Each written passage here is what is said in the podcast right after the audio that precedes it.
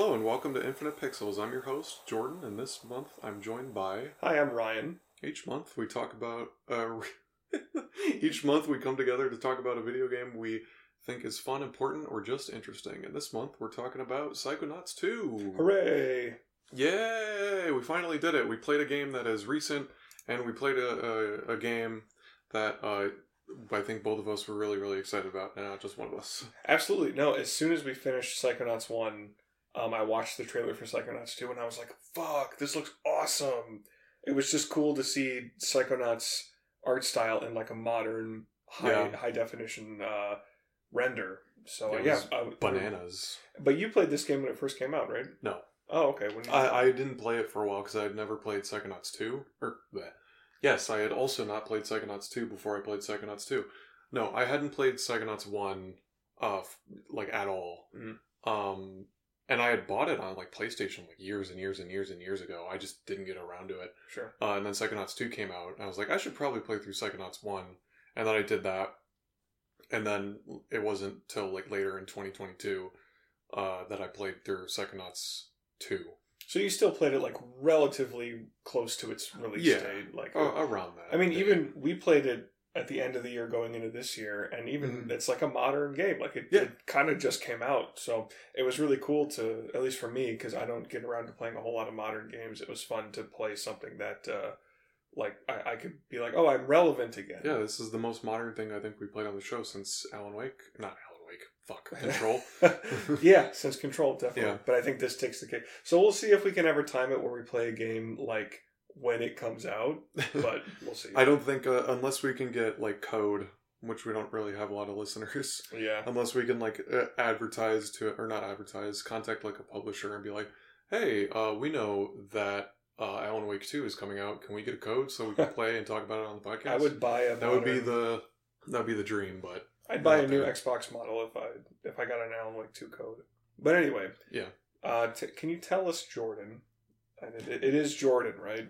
Yes, I think so. Yeah. Can you tell us a little bit about the background of Psychonauts two, like kind of the dare I say development history? Yes, I can. Psychonauts 2 was developed uh, around 2016. It started like after uh, Double Fine made uh, their game Headlander, um, or around that time that they were finishing it. Um, and an important note about uh, the development of the game is that they like did a crowdfunding campaign for it in like 2014. Um, Double Fine started there, or not 2014, 2012 is when they did a Kickstarter campaign for Broken Age, which was their return to like a an adventure game um, for like Tim Schafer. Tim Schafer, who worked on like uh, uh like Grim Fandango and, and Psychonauts one. Full Throttle Mm. and whatnot at LucasArts. Um, and so they decided to do another crowdfunding campaign for Psychonauts 2, and they did it on uh, Fig, which is a new crowdfunding platform that launched at that time. And the and that crowdfunding crowdfunding platform was like, oh, people are going to be able to get money out of this game, like they're going to invest in it. Mm. Um, well, the thing about the the crowdfunding campaign is it it was very successful, but like Fig, I remember shut down eventually. Um, like it, it crowdfunding just kind of petered out and wasn't a fad really anymore. Um, but uh, they were still going to keep making the game.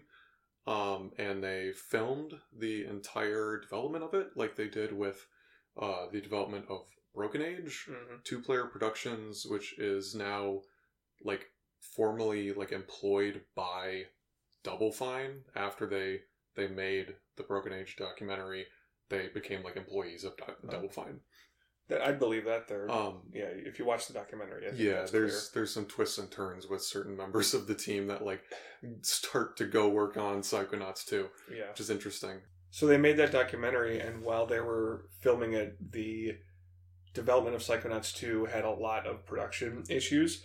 And you can see this in the documentary, which is, is on YouTube. It's called Psych Odyssey. Um, it's so, like 36 hours long or something Yeah. like that it's really long and we both really good. watched all of it. did you finish it I finished it. Yeah. wow okay Um, but no, it's it's worth a watch. Like it's crazy. Um, th- we'll get into it later, but it's just crazy to watch this game unfold and develop. Yeah. Um, over six or seven years, whatever it was. Yeah. Um, Because Psychonauts 2 had a lot of development issues. Like you said, it's just like this very lopsided, long development cycle. Um, but that development cycle ended with Double Fine being purchased by Microsoft in 2019, and Microsoft funded the end of that game, and uh, it was released in 2021. Yeah. So, despite all the de- development troubles, which again super interesting, uh, the game came out, and I think it's really really good. Yeah, it was uh, it was a fascinating uh, documentary to watch Mhm. because you don't get very many of these in the industry, and especially not for this is probably like double that AAA development. This is probably more like double A development. It's probably cl- it's pretty high end double A development. Like it's Yeah. a multi million dollar. Yes, game, but yeah. it, it's not like something like a Ubisoft game No, yeah. where you're like, oh shit, like you have you have a, an entire army of people working on it twenty four seven. yeah, this is I think they have they have sixty developers who work for them, god damn. which is still a lot, but it's it's not. Hey, these are multiple studios spanning the globe. Yeah, well, and that makes it even more impressive that this game is the way it is because even though Microsoft came in to finish it up, it's like crazy to think that it's still like seventy five percent an indie game, like an independently developed Yeah, game before a big company came in and um, you know uh, signed the final check. But uh, it's it's like it definitely this game has a very quirky you know presentation, story beats. Uh, it's it's a really um, unique game when compared to what is at this budget level in the modern gaming market. You know. it doesn't feel like there's a lot of like publisher interference Mhm. either. Um, they were originally going to get funded by Starbreeze, and then Starbreeze had problems, so that's why they decided to get bought by Microsoft, among other reasons. Um, and it feels like Microsoft just was like, just make a good game, Mhm. especially because you know at that time the the pandemic was going on. So you see that in the doc where they're just like, just finish it Yeah. to take as much time as you as you need. Which kudos to Microsoft. I mean, obviously, there's the in the doc they get really like heavy into certain stuff with uh, employees leaving and whatnot. But they also get uh, there's like moments where they're like, "Hey, is Microsoft going to own this or that or whatever?" And Yeah. they're like, and uh, Microsoft execs are like, "We don't know, but we're probably going to have to have discussions because we're a corporation, and you know, like corporations want to be corporate." Yeah. So, which is not how an indie team like Double Fine back in the day wanted to run, and you know, people left and people stayed around who were okay with that, and they haven't put out anything since then. But it's it's interesting. You don't really see a lot of talk about that kind of stuff, Mhm. and I'm really happy that people were a- or that they were able to film something like that because it's very enlightening. it's unique. Uh, like like you said, there's just not a lot of like video evidence of this kind of stuff, Yeah. and it is um, it's really interesting to see that uh, Psychonauts Two essentially is like the last independent Double Fine game, and you get to watch if you watch the documentary about the making of Psychonauts Two, you watch an indie studio become uh, a non-independent studio. So it's also something that's kind of unique to be documented Yeah. and shown the way it is. It's really raw. It's like sad at parts. You're like, I I understand uh why people are having these conversations and I also would get was getting flashbacks to, you know, jobs that I've had or like college work where I'm like people are not doing the assignments they're supposed to be doing and why aren't they doing these or why can't we get these things done and people being like cuz we just can't. Yeah, I definitely. It's it's a documentary that's very relatable in a lot of ways. Yeah. Uh, but Psychonauts 2, the game, not We're not talking about the documentary. We Talk can talk about about that for like fucking 50 years. We'll talk about that in three hours. Yeah. For now, we want to talk about Psychonauts 2, the game. So- Yeah, the what- movie, the game. and it, it is base it is like a playable movie in a lot of ways but it's very narrative driven right Yeah, the uh, the narrative is arguably the best part of the game. sure Uh, so I figured I'd do a quick summary for those of you who didn't play it. Which, what are you doing? Pause this episode, play through the whole game. It's on Xbox. It's on PlayStation. It's not on Switch. Uh, and then you could come back and you can listen to the podcast. Go do it. and do that. Yeah. Now. Now. Okay. Welcome back. Welcome back. Uh, so this game uh, takes place after Rhombus of Ruin, which uh, was a VR game that they developed. Uh, I don't know if you played like the Kingdom Hearts series. You didn't, right? Me? No. No. But they kind of did a Kingdom Hearts thing where Kingdom Hearts has Kingdom Hearts One, and then it has Kingdom Hearts Two.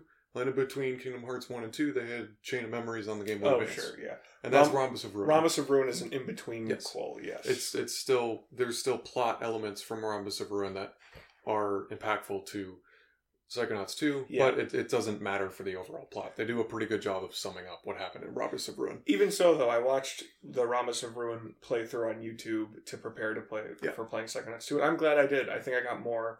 I, Yeah. I appreciated the extra context. Yeah, so. it's cool. So, uh, following the events of Rhombus of Ruin, Raz and the Psychonauts uh, have rescued the Grand Head of the Psychonauts, Truman Zanotto, from Dr. Loboto, Nice. and they arrive at the Mother Lobe, the headquarters of the Psychonauts. Uh, Raz becomes an intern for the Psychonauts uh, and covers an- a plot to resurrect the old enemy of the Psychonauts, Maligula. Uh, and then it's up to Raz to uncover the mysteries of Maligula's resurrection, and he must unite the founders of the Psychonauts, Psychic Six, and fix Ford Cruller's broken brain. Otherwise, there's going to be a total meltdown, and Maligula is going to take over the world, world and stuff. So that's basically the the rising action of the game. Yeah, that's that's essentially the thrust of the narrative for sure.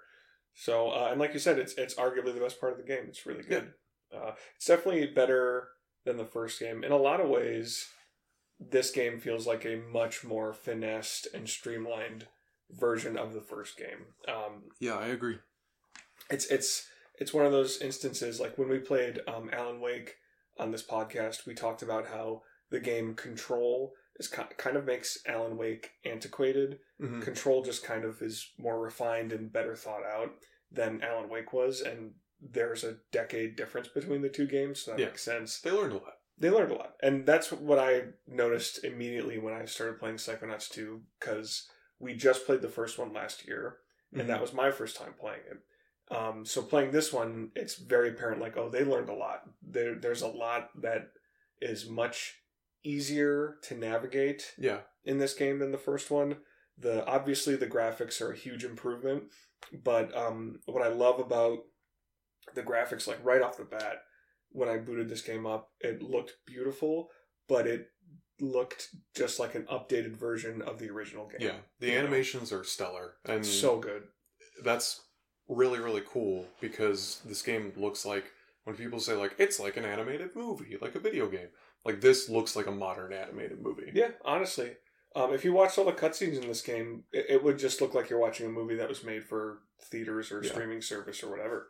Uh, it's great. Um, and I, I love the um, moment in the game, like the, the start of the game. The very beginning of the game with mm-hmm. Doctor Loboto. yeah, the first level is pitch perfect. This it's is- so good. It's probably one of my favorite openings to a video game ever because you it starts like in media res where you're like, why am I in this office building? And mm-hmm. then it turns out you're in Doctor Loboto's head, and you and like the other psycho psychonauts that were on the jet at the end of like the last game and came back from the Rhombus of Ruin um, are all in like Doctor Loboto's head, and they've created like a psychic. Uh, what what do they use? What word do they use? I It's like a it's like a trap. I don't know. if yeah, it's a it's a construct. That's Yeah, the word they use. uh-huh. They're like they make construct to be like you're uh, you're employee of the year because they want him to tell they want him to tell them why he kidnapped Truman Zanotto and Yeah. like why he won't wake up. Mhm. It's it's really really funny because they're like you're employee of the month. He's like you get cake in the break room. yeah. And it's like they're doing cool stuff where they're like shifting the level around and like it's slowly devolving into teeth because he's a dentist. yeah. He's a mad dentist. Yeah. But even then, like, Dr. Loboto is just such a silly character. Seeing Mhm. him in an office environment, thinking, like, oh, I need to go get uh, some cake from the break. It's, Yeah. it's just funny. Like, it's immediately funny. Um, and I, I really, that was really clever too, because you're what is funner what's more fun to deconstruct than an office right like there's nothing more streamlined and uh, geometric and kind of like drab than an office Yeah. and as dr loboto realizes that he's in a trap by the psychonauts um, the office setting starts to become like more mind bending and more surreal and hmm all this like tooth and dentist imagery starts coming in uh, so there's like giant teeth It's disgusting. Yeah, it's awesome. I love that that's the opening of the game is you're seeing all these like gum and uvulas and like these you know how like in teeth like with teeth they have like the nerve endings like Mhm. underneath them that are like kind of like spindly and gross like you're seeing all that and you're like this is gross Yeah, it was. It and was that's great. hilarious that that's the opening of this game Yeah, you it's like if you don't like that kind of stuff, it's the funny thing is that's probably as gross as the game gets. yeah yeah. Maybe the brain in a jar visual is a little more gross later, but it's it's also the moment that I there was two moments in this first level where I was like, oh, this is going to be a fucking amazing game. yeah Um, and I don't remember which order they came in, but one of them was when there's a path, there's a wall with like teeth going up it, and you unzip Yeah. the wall, and that was amazing because the was dental a dental dam yeah the of. dental dam. yeah It's it's so it's so fun to have this like teeth imagery everywhere already, but then to draw the visual parallel between uh, a jaw and a zipper, and you have to unzip it, it just made it like so much more gross and so much more surreal. hmm Uh, I was it was just like what a genius yeah idea. Um, and then I loved the extending hallway portion with Dr. Loboto. That was so good. I wi- honestly, in hindsight, I wish there were more parts like that in the game Mhm. like mind bendy parts. Um, but that There's some parts of that with like Hollis's level where you're like jumping on like the X-rays and stuff. right, sure. And then there's there's a a couple parts where like it's it gets dark and you can't see where you're going, or like you think Yeah, you see like, something, I- you come up on a Is it Bob's level where you're like going through like the cake, and, Yeah. it, and it's like an impossible hallway? Mm-hmm. And that one's cool. Yeah. Um, or like uh, Hollis's level when you jump into the back of an ambulance and then when you come out, it's a completely different Yeah. environment. Uh, That's cool. I and that stuff probably was really hard to implement. Mhm. Um, but I every time it happened, I think it it was really really good. It was basically perfect. Um, so yeah, I I loved this game from level one, and the other moment that made me feel like wow, this is Psychonauts one, but with the proper amount of like budget and experience behind it was when you uh, first arrive at the mother lobe hmm and you walk into like the main office area and there's all these psychonauts just like walking around and talking and hovering and floating Yeah. um that was i was like wow this is so This is like lived-in place. yeah it's so crazy how ambitious it was to just have that neutral environment there like that felt so organic Mhm. um especially right away uh, you know obviously the more you play the game the more like you can see the seams and like the programming stuff where you just recognize the same character models and repeated animations but that moment i was like whoa i'm at the psychonauts hq this is cool this is amazing Yeah. um, so yeah, like what happens after? Because um, wait, I'm sorry. We don't need to talk about the plot plot. No, no, no. Yeah, I, I totally just threw myself off by saying that. it's fine. Um, I mean, I was going to mention because you were talking about what you really like about this game. I think what I really like about this game is the fact that it's like a more mature take on the Psychonauts. If you remember in like the Psychonauts, the first game, it felt like, um, not to say that it's like completely immature, but there are definitely like moments. Like I love, um, who was it? The Milkman. mm, Uh, I love the Milkman conspiracy, but that's a level that kind of does make fun of, um, like psychosis or like bipolar disorder or whatever. I think Milkman conspiracy. The disorder is more like a paranoia or like almost Paranoia, yeah, schizophrenia. Even Paranoia. I'm so, uh, sorry. no, that's fine. Um, and in this game, the Milkman's name Boyd, is Boyd. Boyd, that's his Yeah. name. Uh, it feels like some of the levels in the first game were making fun of some of these mental disorders, whereas in this game, it feels like all of the mental disorders or just things that people are suffering from are taken more seriously. Like, for instance, you know, like uh Compton's level, hmm uh, where you're in a uh, level where you're feeding these giant puppets, puppet animals, and it's kind of like a master chef, like make these recipes really fast. Yeah, a cooking it- show. Yeah, and and like that is anxiety, and that's that's dealing with that anxiety in like a very mature way because Compton at the beginning is like very unconfident. He's like, I don't know how I'm going to make these dishes, and at the at the, the end of the level, he's like, Here's how we made these dishes. Like we did this really fast, and then like even at the end when you have to fight the the puppets, like it does throw another wrench in it where now he has to be on his own and he has to make the dishes and throw them back out to you to Mhm. feed to the puppets again.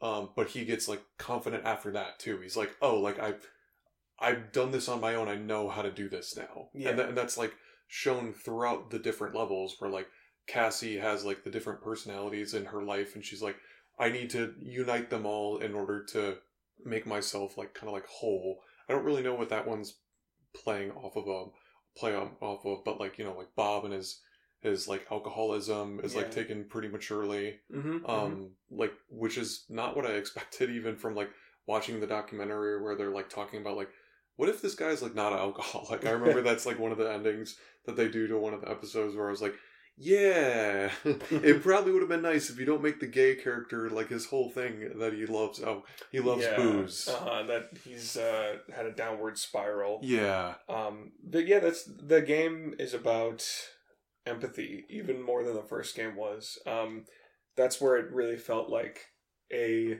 again like a better version of Psychonauts One in some Yeah. ways because the messaging that they're uh, that the game is conveying about mental health and helping people is all so much more like I don't want to say more thought put into it or like just flat out better, but it kind of is just flat Yeah. out like the storytelling's better, you know. yeah i mean like even the the main villain maligula you uncover and uh in the game that she's this dictator Mhm. or she's not a dictator. She was used by her country, Grulovia. There's like a war, Mhm. um, and the Psychonauts were active during the war. Well, no, I guess not because there, there's they they get like called to the war, I guess, and they don't want to be in it. I don't, I don't know. Like that's the only thing that I that I don't think is that fleshed out very well. It's just you see with like the vaults that were in the first game, um, they kind of do their storytelling of like what happened in the background for these characters. Mhm. Um, and for Maligula, you see that like her and Ford had a relationship, and then she went off to Grulovia to help her country during the war, and then she ended up staying there and ended up becoming like a tool for Grulovia and like was killing people. Yeah. Um, she has like water, like hydrokinesis, so she was like drowning a bunch of people, uh, like there, and just there were protests, and she like killed her sister and all this. It's like really mature stuff, Yeah, and it's, like it's it's a little heavy, yeah. and they don't say like you're a horrible person for that, and they also like don't throw Ford under the bus because Mhm. Ford does some pretty terrible things Mhm. in this game too. He like when you repair his fractured mind, it's revealed that like he used uh or he made Maligula forget about uh her actions during the war and then he said uh you are he like implanted a construct that was like you are the uh mom of Raz's like dad Mhm.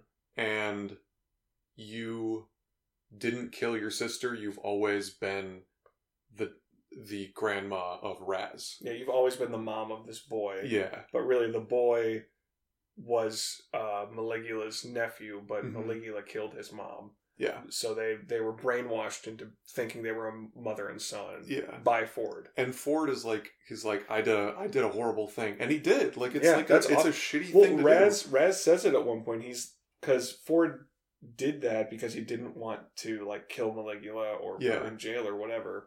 So Raz, I think, says like you couldn't handle hard decisions, so you made my family babysit a murderer for twenty years.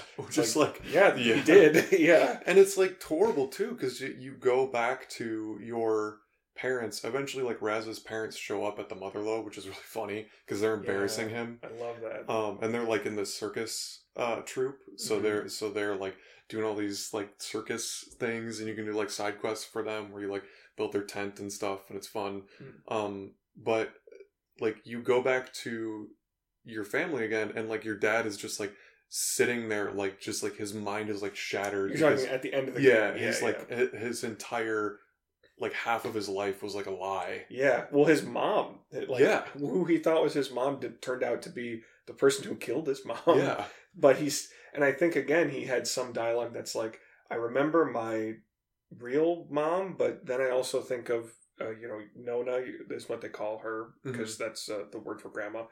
Um, and he's like, but I also think of Nona too as my mom.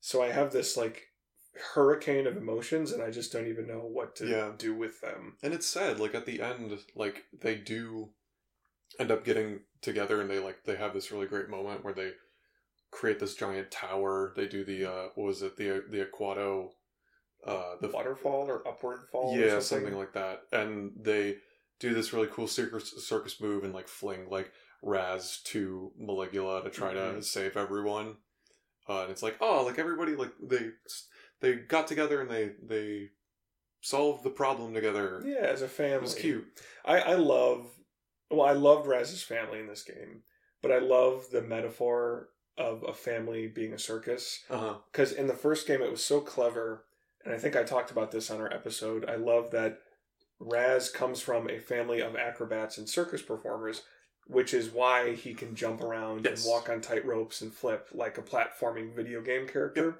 I love that they wrote that into his character. It, it's it's such a good diegetic uh, element of the game.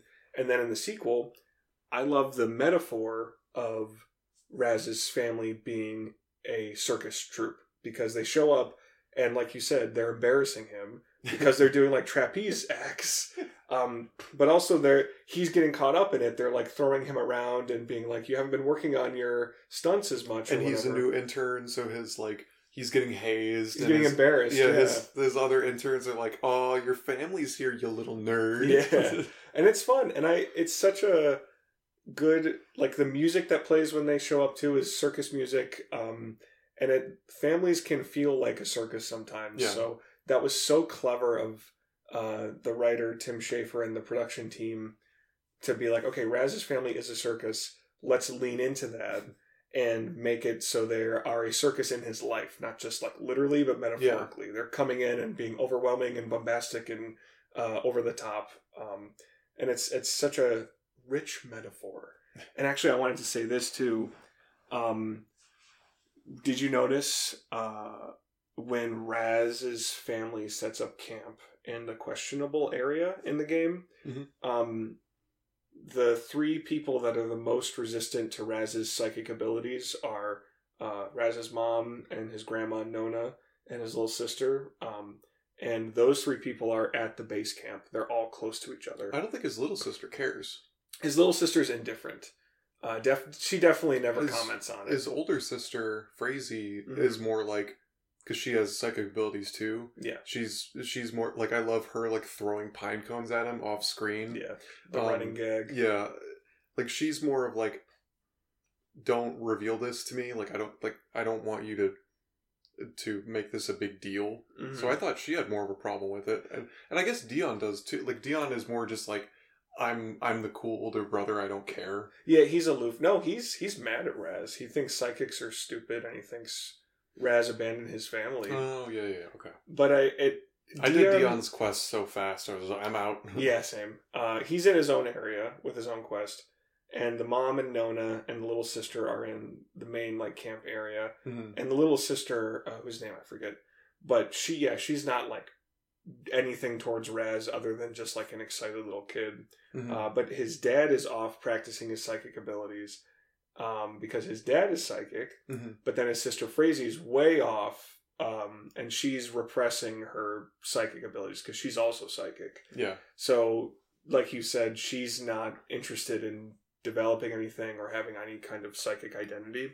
So I thought it was really interesting that, and the mom and Nona, the grandma, there when Raz brings it up to them that he's psychic or whatever, Nona's just like in denial, but says like psychics are bad, stay away from water. Yeah. And his mom is also just like, yeah, j- j- just be quiet, like just don't even Yeah. talk to me about that. Um, so they're paired together. His dad, who's totally embracing of him, is off away from that group of characters. His brother, who's totally denying of him, is uh, also off away from that group of characters.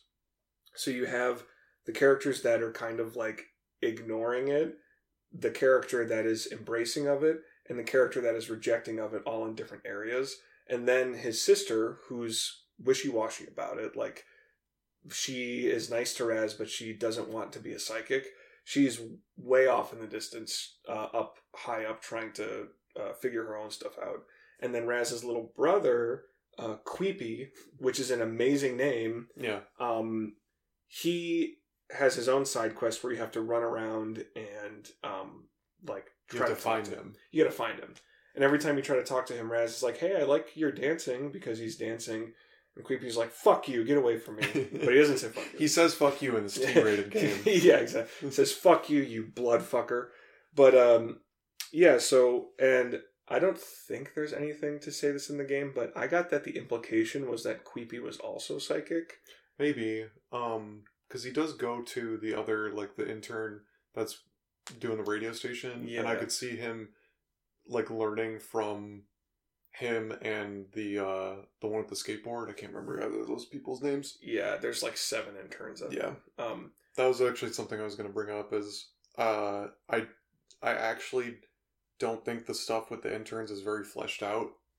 they definitely feel like supporting characters more than um, essential narrative characters. Yeah, I mean they feel like the in the camp kids from the first game, the camp kids at the very least had some like fun interactions, but they are supporting characters as well. hmm Um, but with this, especially at the beginning, where you're doing Hollis's level and you're like breaking in the casino, and they all show off their like abilities at the beginning.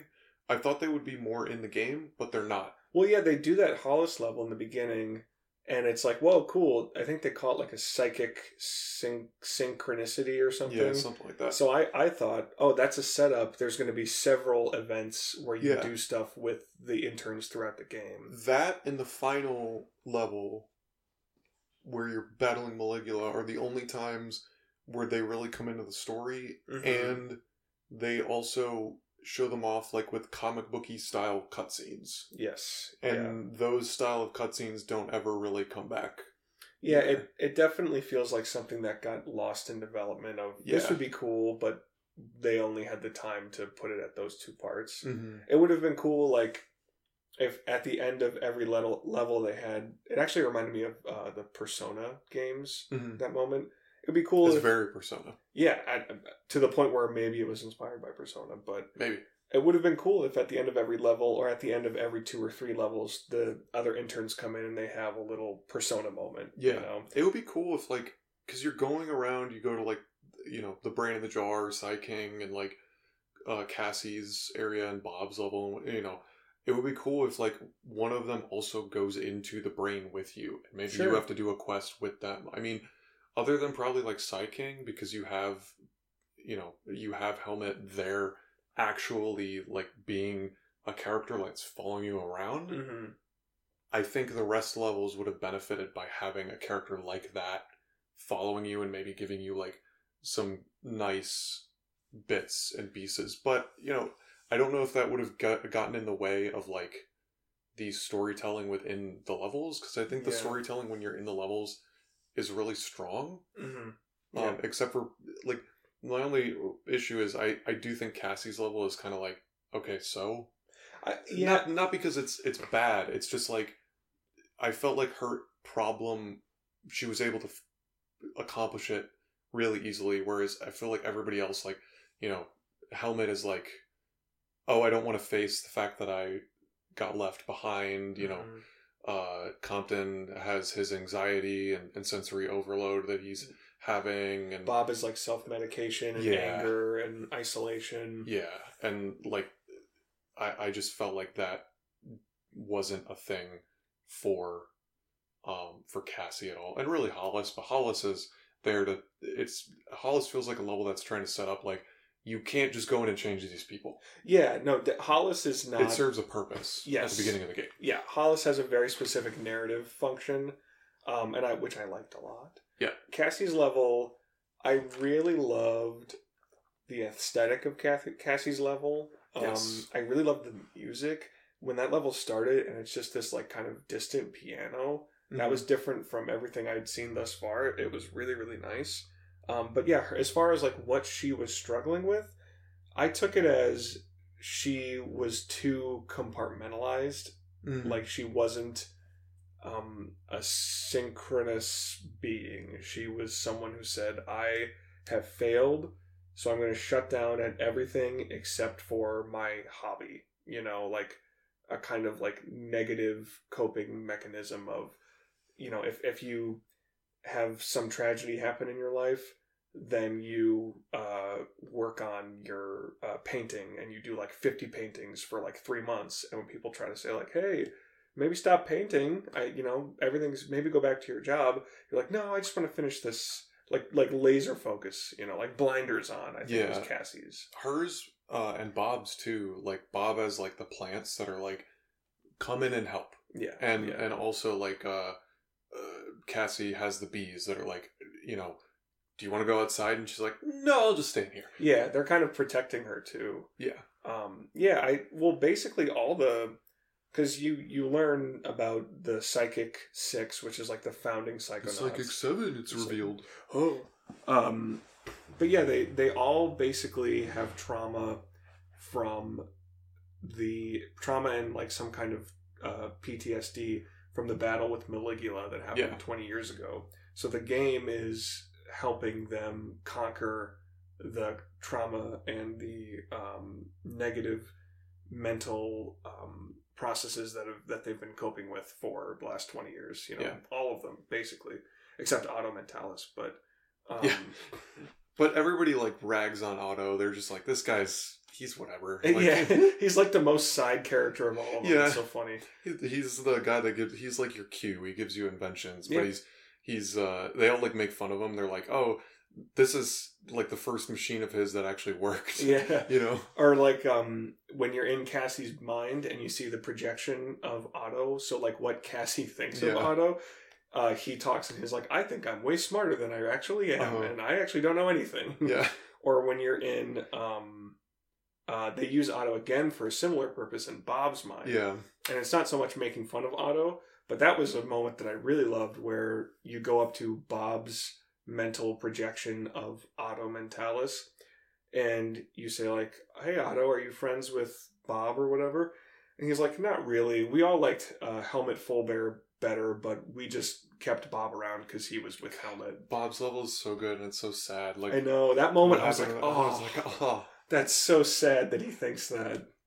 Yeah, it's a lot of this game is uh, is really soul crushing with certain characters. Like I I I love Bob's like background with like his his mom that she committed suicide, right? That's what it implied. It I, I, yeah, right? it was either she committed suicide or drank herself to death. Yeah.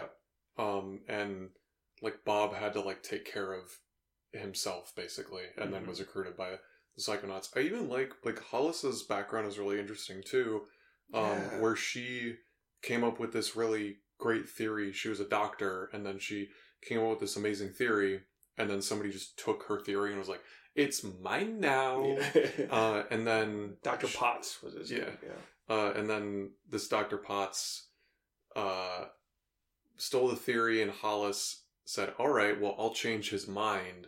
And then it made him uh, insane. hmm So the Psychonauts had to come in and be like, Okay, let's fix this guy's mind, and then we're going to recruit Hollis because she's uh, really good. Yeah, she just figured that out Yeah. how to do that. Yeah, she just like learned how to be psychic hmm just naturally, and was like, "Oh, okay, that's awesome." Yeah, and that was uh, we talked about this off camera, and we've been touching on it um, Mhm. this discussion. But yeah, the Hollis level is really what um, I think where like the identity of Psychonauts 2 like fully emerged hmm because the whole message of the story behind that level is that Raz tries to change Hollis's mind to be uh, so that the, the interns can go on the mission, right? Um, but that drives Hollis crazy to the point where Raz has to go back in her brain and fix what he fucked up, you know? Yeah. And that's it's it's great because in the first game that's what you do as the player. Yeah. You just go into people's brains and change them around, basically. hmm Um, so this level addresses that in a way that's very that doesn't break the canon of Psychonauts and doesn't like ignore the first game, Mhm. but it also addresses like you should. It, it's like a meta statement about like, hey, we weren't as quite as empathetic as we maybe should have been in the first game in Mhm. regards to how Raz treated these clinically unwell characters Yeah. um, so you're not really supposed to do that as a full-time psychonaut. You're supposed to help people and give them the tools to face their own problems, not just manipulate their brains to as a means to an end. Yeah. Um, which And is basically what you do in the first game. I also like that that also kicks off Raz asking every character, "Can I enter your mind?" Yes, which Instead of in the first game, he just goes into their mind. and I think we even talked about that in our Yeah. discussion. Like he doesn't say, "Can I?" He's like, "You are an obstacle, and I'm going to jump in your brain and get you out of my way." Uh, so no, definitely, it was cool that they address that in a very mature way. And he, like people who- that he can't necessarily get help with, asking them. Like for instance, like Nick, you know, Mm, uh, mhm. Psy Kings, like when the brain in the jar is in Nick's body, uh, it's like, okay, he asks Nick and he's kind of just like, yeah, sure, whatever. And like, Mhm. uh, and, uh, the, like plant tentacle when he goes into Bob's, like he asks the plant tentacle because the plant like opens the door for him and he's like, Mhm. hey, like it's almost like the plant is like, please help Bob because he shouldn't be drinking himself into a stupor while hanging out in this room alone. Yes, even though Bob himself is like telling Raz to fuck off, someone in Bob's Yes. position wouldn't be able to accept the help on his own. Yes. So that's kind of a clever way to And, write around. and also that. when they go into Bob's mind, like eventually like like Raz is very like uh concerned about him and he's asking him questions and like Bob's like, Wait, like I don't want you to like leave and he's like, I'll Yeah. be right back. Like don't Yeah. worry about it. And he's like, you know, when he comes back, like he he's like, you know, you're doing a good job like growing these seeds. Mhm. And then um at the very end when um when he's fighting this giant like plant monster that gets grown out of Bob's like own anxieties and fears of the way people think about him, like Bob eventually like comes to the understanding like wait, like Helmut, his boyfriend, his His- his husband. husband, yeah, not Yeah. boyfriend. Uh his husband is like is like, wait, Helmut would never talk like that. Like I'm Mhm. like he realizes like I've internalized these feelings, but that these aren't true. Yeah, You know? absolutely. This is my own doubt, not Yeah. their doubt, not their anger towards me or whatever. Mhm. Um, it's it's really really poignant, Yeah. um, especially like Bob's level. Like man, um, that might be the best Psychonauts level, Bob's level. Like it's it's so. I really love Compton's level, and Sure. I and I love um Yeah, I love Compton's level, and I love uh the opening level in Loboto. You know, I think the emotions of Bob's level are maybe the emotional height of the game, but yeah, Compton's level is really fun and It's really Also- funny. it's really funny and it has a really strong metaphor too. And Mhm. Loboto's level is great too. Um, yeah, that's that's actually really tough. Now that if I had to rank all the Psychonauts levels, it wouldn't Yeah. be straightforward. But even like um, Cassie's level, where I didn't feel like the metaphor was as strong, I really liked the the look of it. Mhm. Um, and I loved Jordan in Cassie's level when you get your new power and it's a projection Mhm. um, you can create a little construct of Raz of yourself and send it to go do like minor tasks. Yeah. Uh, I loved that it was voiced by GIR from Invader Zim. Oh, it is. Yeah, I don't know that actor's name. I, I should have probably written it down. But it's a little Invader Zim reunion because it's uh, Richard Horvitz as Raz Mhm. and then that guy as GIR as your construct, and that Yeah. was I was like, oh my god, that's perfect. I didn't even notice that. That's such a good voice for the little construct character Yeah. too. Um, and it's the the voice acting in this game is really good. I know uh, like Kimberly Brooks, who voices Ashley in Mass Effect, uh, voices Hollis. oh really? Yeah, and they Oh. got like all the same voice actors who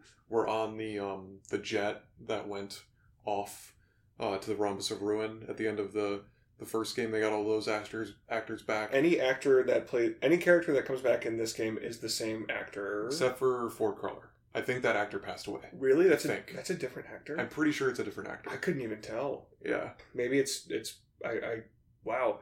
I, I actually specifically of all the performances in this game, and they're all good.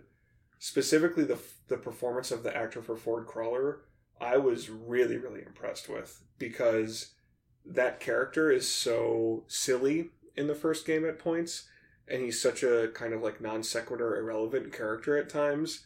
Um, to see him come into this game and play a much larger role and basically have his character personality change from kind of jokey and fun to this like emotionally damaged um, goal driven secret agent uh, without losing the through line of the character in the performance was really really impressive it's not. It's the same actor. I'm dumb. it's the same actor Yeah, it's David Kaye. you're projecting death onto people when it's not there I'm Um, sorry. but David Kaye did a great job. Like, damn, dude. Like, when you. Because he comes into the game, Ford Cruller, and he's talking about bacon, and he's like, I love bacon. Give me some. And it's, like, funny. And it's like, oh, it's the same guy. But then yeah, when. he's he real quick. He he Yeah. played Arishem in in the Eternals movie. Ephraim? Which one's Ephraim? The giant like uh celestial Really? in the Eternals. Are you serious? Yeah. That's Ford Cruller. Fuck, that's awesome. oh my god. That's. Oh my. I'm so happy to hear that. Ford Cruller is in the MCU. that's character is like in the Eternals is like right out of a Jack Kirby uh, drawing. That's amazing. That movie just went up one percent in the Rotten Tomatoes ra- uh, rating For in my, in my brain. Yeah, Yeah. But uh, but yeah, Ford Cruller is great. should have got an Oscar for that movie. I know, but yeah, dude, when you can when you uh, fix Ford's brain, and uh, he's like revealing slowly to Raz like what he did, it still is the same character, but his tone's just totally different.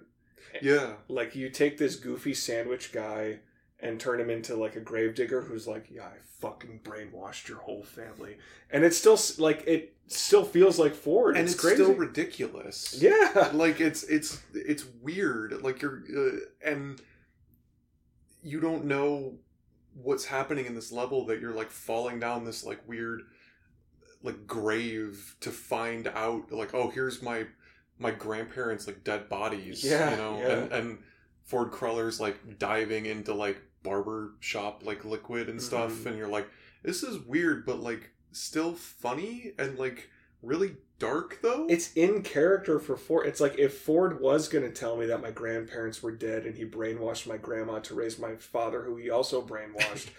this is how he would do it, you know. Yeah. that's that's what I what I get. I was gonna ask about the about the Ford levels. Like, what did you think about them? Because we haven't really touched on them. I, I uh, the only one I, I don't really love. Well, no, I I I love the male one. The male one is great. Definitely the best Ford level. It, it's so good. Yeah. uh, and I think like the the there's there's three different Fords because they've all like been scattered around these areas, and you have to like get the your friends like uh, or get the psychic six or seven or whatever uh, like Compton and and and Helmut to help you put Ford back together right. uh, and uh, or to access Ford so that you can go in and, and put them back together. Um, and there's one in the barber shop, one in the mailroom, and one in the uh, where the bowling alley. Mm. And the the one in the barber shop I wasn't really a big fan of I, I because I, think, just thought it was kind of like short and it was like I, I think it does a good job of like telling you the story of what happened Mhm. to Maligula. Um, but I just was like, eh, it's not like that much fun to play. Yeah. It's not as like ridiculous as like the mailroom where there's this giant Ford head. There's a giant Ford head in all the levels, but this the Ford head in the mailroom, it's like in the center area. There's all these mail, uh, these all these mail. Sorry, Envelopes. all these envelopes floating around, uh, and you're jumping on envelopes and jumping on like stamps and typewriters and stuff, and you're like, this is really cool. Mhm. Um, and the barbershop one is like you're kind of just like going around these hair areas, like hairy, like literal, like there's all this hair on the ground. yeah, everything's made of hair or encompassed. Yeah, and hair. you're like using like different uh ways of getting rid of like lice to um to get around certain areas like they're the obstacle that you have to get past Mhm. um and i thought the that was clever where like you know they eventually tell you you know why are you trying to kill these lice you know it's the they're the uh protesters at, Yeah. in Grulovia. And I thought that was really clever and a clever reveal too. Absolutely. You know, I uh yeah, when when Ford was like, "How could you do that? There's innocent protesters." That's you had already killed like two rounds of of little Yeah. uh, mites and lice, so it was But I didn't think it was that fun of a level to play. It No, was just that- kind of plain. it definitely felt like the hook of the level was that reveal. It did like at least in the bowling level, they had the gimmick of like the walking. You play around- monkey ball. Yeah, you play monkey ball basically, and then in the um, uh, mailroom level, like you said, the platforming meshes so well with like the presentation that it's Yeah. it like really syncs up well. Um, I, I think the barbershop level was going for more of, of a of a tone than it was Yeah. for like a fun level. You know what I mean? Yeah.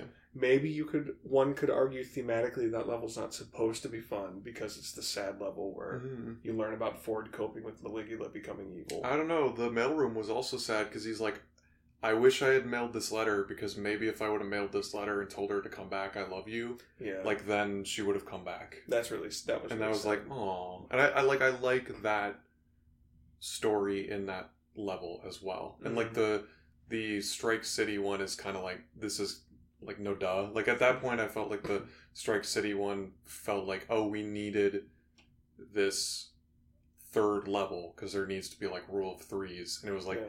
Yeah, I already know they were in love. yeah, basically. Yeah. and, and you know, I don't, I, I don't, I didn't dislike the Strike City level, but I don't know, like it's it's not super fun in action platformers to have your controls like change to something like not that fun. Like I, they did what they could with the bowling ball stuff in that level, but it's like, can I just play? Like I don't want to do this like ball stuff. Can I just run around and play Psychonauts, please? Take that out of context, please. I don't want to do this ball stuff. I ball don't stuff. want to do this ball stuff. Doc. Riot Squid 2024. But it, it reminded me of fucking um, Mario Galaxy when you hold the Wiimote yeah, upright and you have to balance You're like this fucking ball. level sucks. It's like why? Why do you think I want to do this? Did, I mean, did you see in the documentary that like one of the devs is like, "Oh, you're playing the, like the bad level," and he's like, and they're like, "Wait a minute, like you can't say that." the bowling ball level. Oh, that's it's true. I mean, I, I don't want to knock it because, like I said, it's not bad.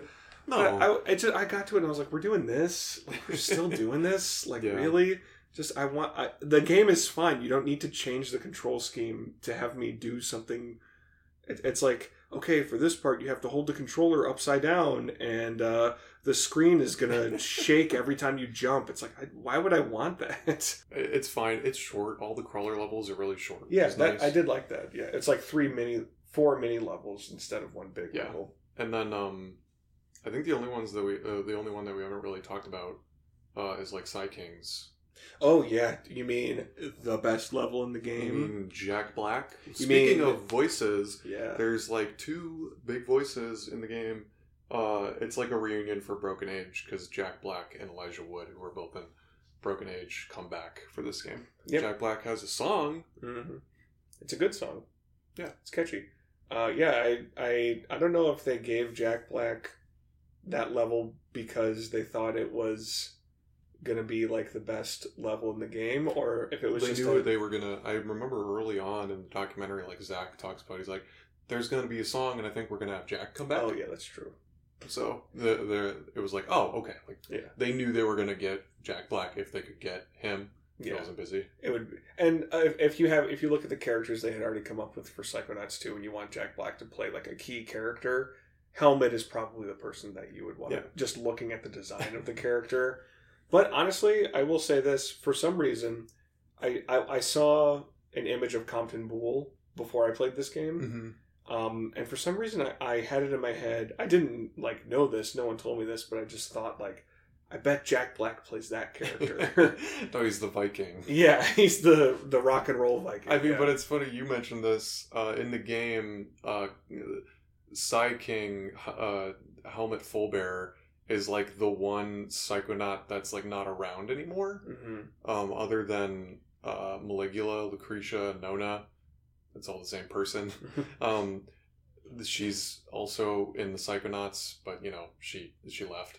Um, Helmut Fullbearer was like in the battle with Maligula. He ended up like falling into like some lake or water or whatever where they were fighting her, um, and then they weren't able to get get him out. They were only able to get his brain out Mhm. um, and then they kind of just like forgot about him and like his brain got put in this in this giant uh like brain organization thing where Otto Mentalis does all the experiments. the main brain or the, the brain frame. yeah. Yeah. Where the Kickstarter backers are. Or, yeah, or Fig backers. I, I saw that too. Yeah. I was, oh, these are all the like Yeah. thousand people who funded this game or Yes. whatever. It was a huge list of brains. yeah. I was like, I'm not going through every single fucking one of these. Yeah, well, they say like here are the oddity brains, and they're like, Yeah. here's some Easter eggs. Here's the uh, Abby Normal from from uh from Young Frankenstein. yeah, yeah. Was like, so- ah, this is a good one. And he's like, this is the only good brain, and, and it turns out to be helmets. Yeah. And um, and that was cool, uh, because then you put it into his brain, and you said it's funny, you- or you put his brain inside Nick from the mailroom. Mhm. Early on, Raz gets assigned a mentor, and his mentor is Nick from the mailroom, and he's like. Nick from the mailroom, oh man, like I want to learn under somebody cool, like Otto Yeah. Mentalis. Uh, and it turns out uh, that like that's perfect for him because Nick's brain is gone. Mhm. So he puts Helmut's brain in Nick, and Nick is voiced by Elijah Wood. So you were saying it's really funny that Jack Black's character is voiced by Elijah Wood at certain moments. Yeah, it's it's the two most uh, household name voices in the game are playing the same character at certain times, which is very weird. And it's also like really nice for them because like in the doc they take a long time to record everybody's lines. Like at the very end they're still recording like Elijah's lines. Mhm. Whereas like Jack Black they probably had like one or two recording sessions. They were like, we were we're done. Like we're, Yeah, and so they were able to be like, okay, like because Nick uh, because the body's in Nick, we can just have Elijah do some yeah, yeah, Yeah. exactly. Yeah, that's a nice little placeholder for like we can't have Jack indefinitely, Yeah. so we'll we'll give his lines to someone else. Yeah. Uh, so yeah, that was and and you know it was uh, a really it was a good use of Jack Black. Like he's present throughout a good chunk of the game. He's quipping, he's making funny stuff. He's like, "Is it a subway or, or a Or a boat, fish." a fish?" You know, like, "That's this is funny." Yeah, no, actually, yeah, you said it earlier. It's the only level where you have like a Navi kind of character following you Mhm. around, commentating on things. Um, and it, of all the characters, it might as well be Jack Black. Yeah. It's it's funny that the um, arc of Psy King is definitely like the biggest arc. I, I not not the most important, and you know, not the best. Depends on on the player's preference, but you start with a brain in a jar. So when Raz goes into that mind, it's like totally blank, and then you end with a like super colorful musical number. Yeah, So it's it's definitely like the most extreme like uh escalation of a level in Yeah. the entire game. I, I would say. and I like his like realization, like the the cutscenes being like silhouettes of him like falling into the water and like battling and stuff, and it's all like starry because you know probably they fought at like night or whatever, and Yeah, that was cool. no. I that and that's the only moment like that in the game too, except for maybe like Ford's levels. Mm-hmm.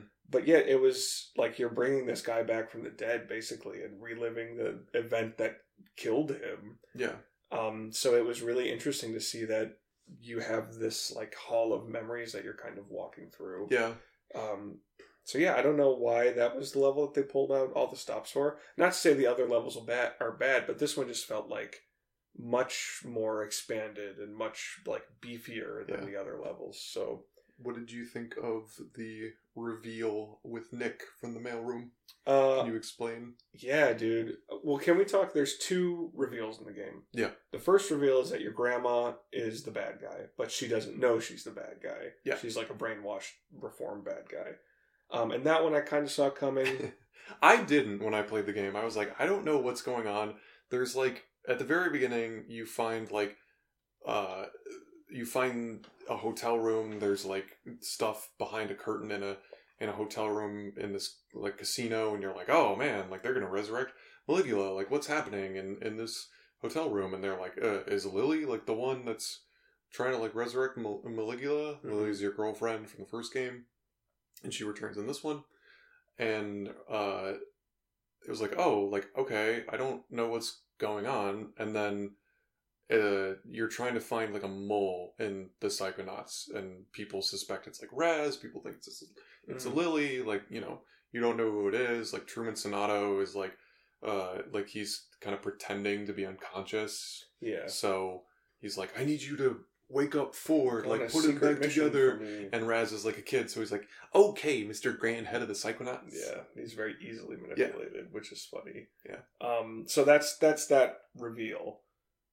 Uh, and later in the game, when you go into Truman Zanotto's brain, because Truman Zanotto's daughter is Lily, who is Raz's like pseudo girlfriend, love interest character. They are boyfriend and girlfriend. Canon. There's that moment at the end where she's like, "That's my boyfriend. Yeah. Hands off of him." You're That's like, "Oh."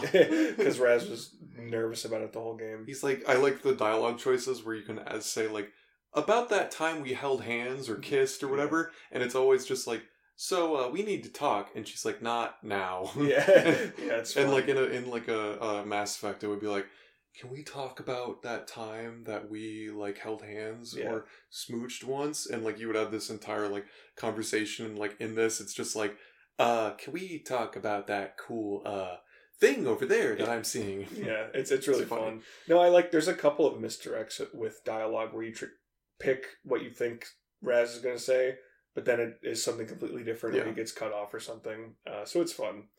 Um, but yeah, Lily is Truman Zanotto's daughter, and she's like, "My dad is acting weird. Let's go inside his brain." And you go inside his brain, and it's not his brain; it's someone else's brain. Jordan just made a soy face, and uh, it's a really fun reveal um, because me as the player, I'm thinking the big twist already happened Yeah. that Maligula is my grandma. Okay, and I kind of suspected that Truman Zanotto was the mole because it's like Reservoir Dogs. Have you seen Reservoir Dogs? No. Okay, but I won't give anything away. But it's it's like, of course, the the head of the Psychonauts, the last person you suspect is the person who ran it. That's always the head of the whatever. Yeah, it's the person in charge.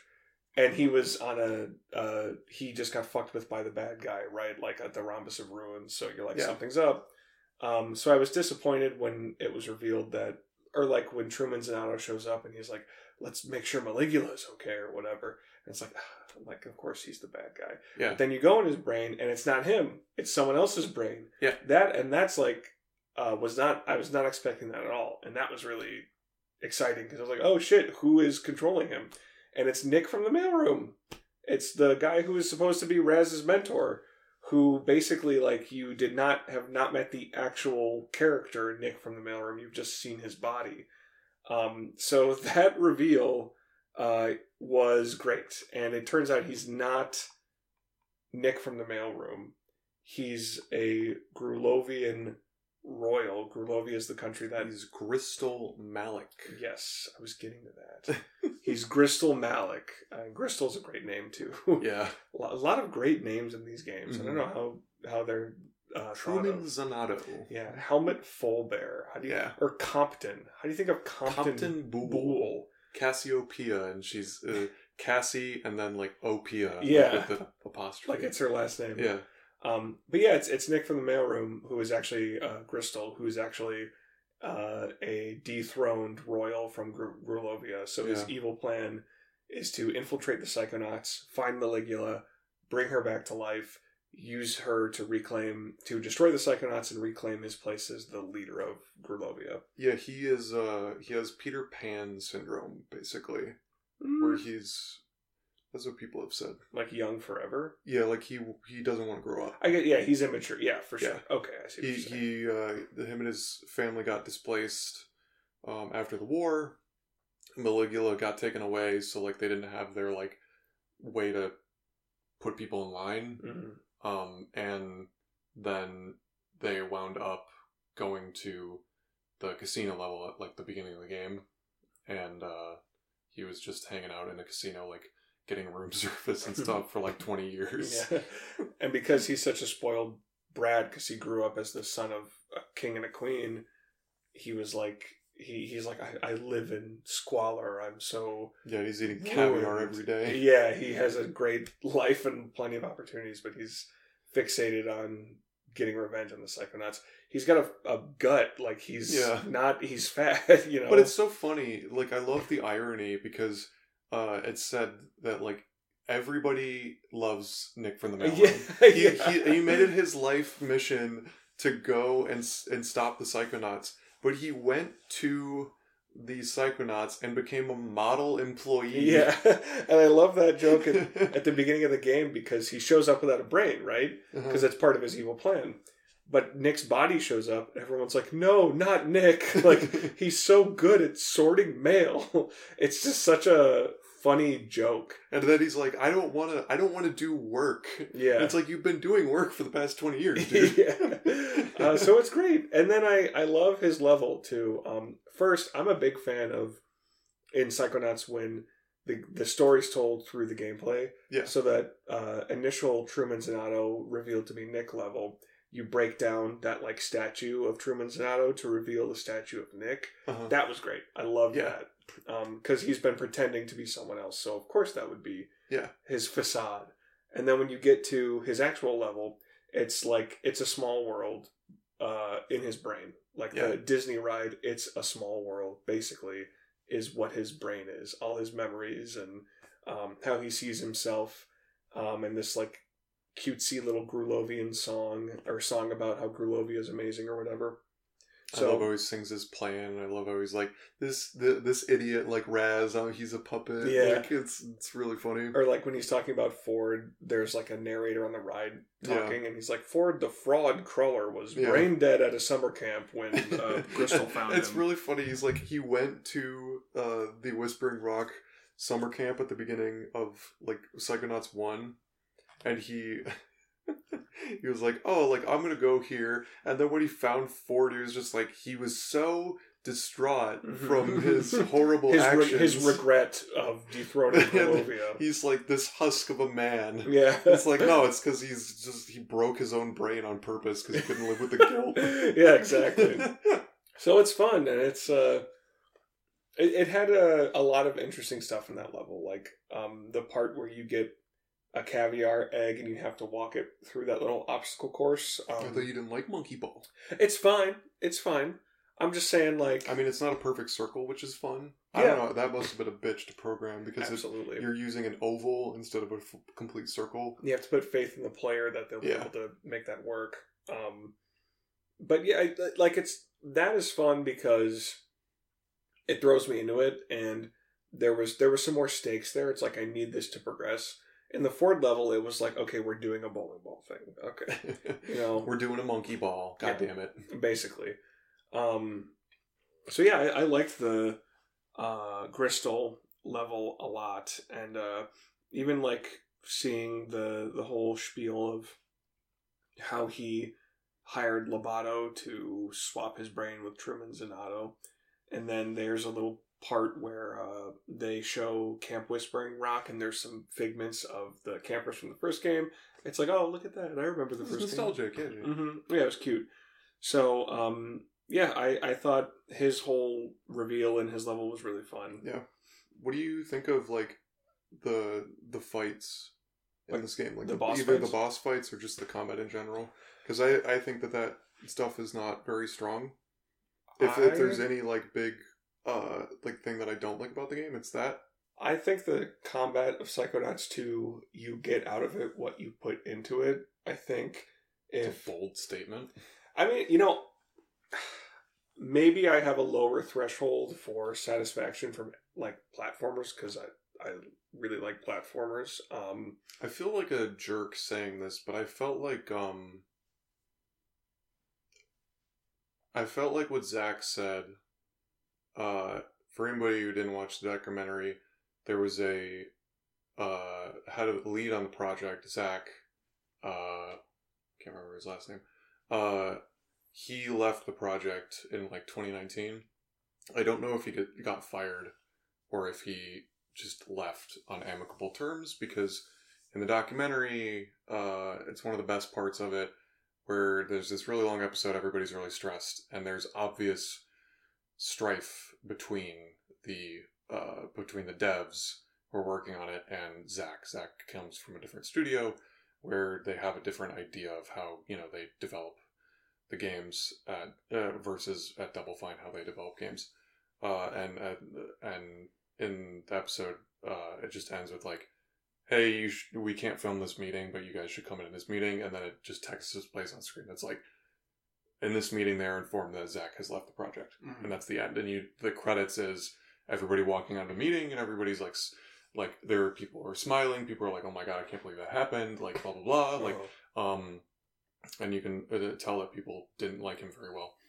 Um, but at one point in the documentary, he says like we are making an action like platformer, and people were kind of like, hmm, I don't know how I feel about that. And I'm like, I mean, you are.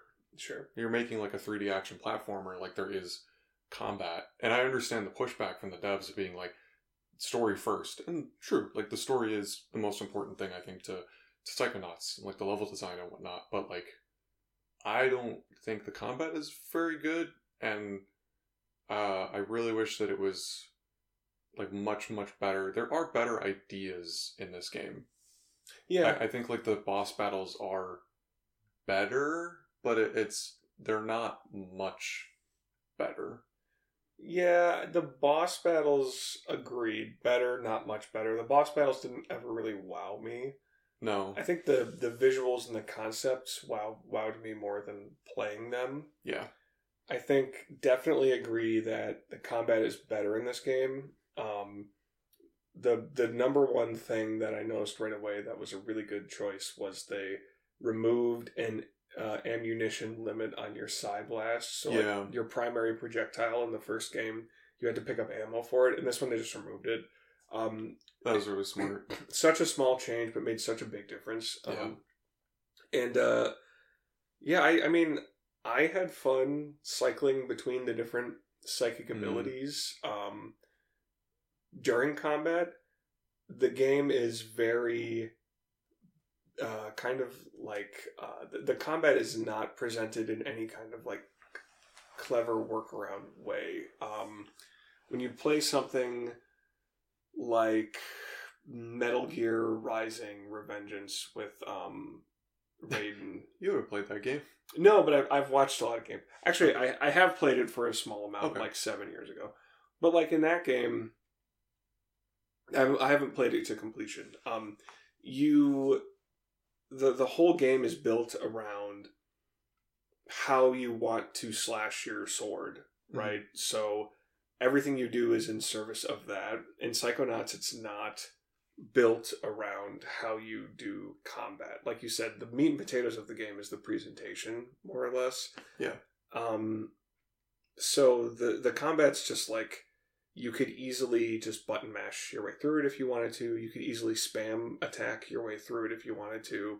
Um, but the game gives you a lot of options for how you want to approach the combat. The problem is none of them are particularly engaging and none of them are particularly like better or worse. You know, like I don't know about you, but um, most of the time for me, I had two or three um, combat strategies that I would just do Yeah, ad nauseum until I was done with the combat section. it would depend for me. Um, first of all, I, I just think that I had what was it?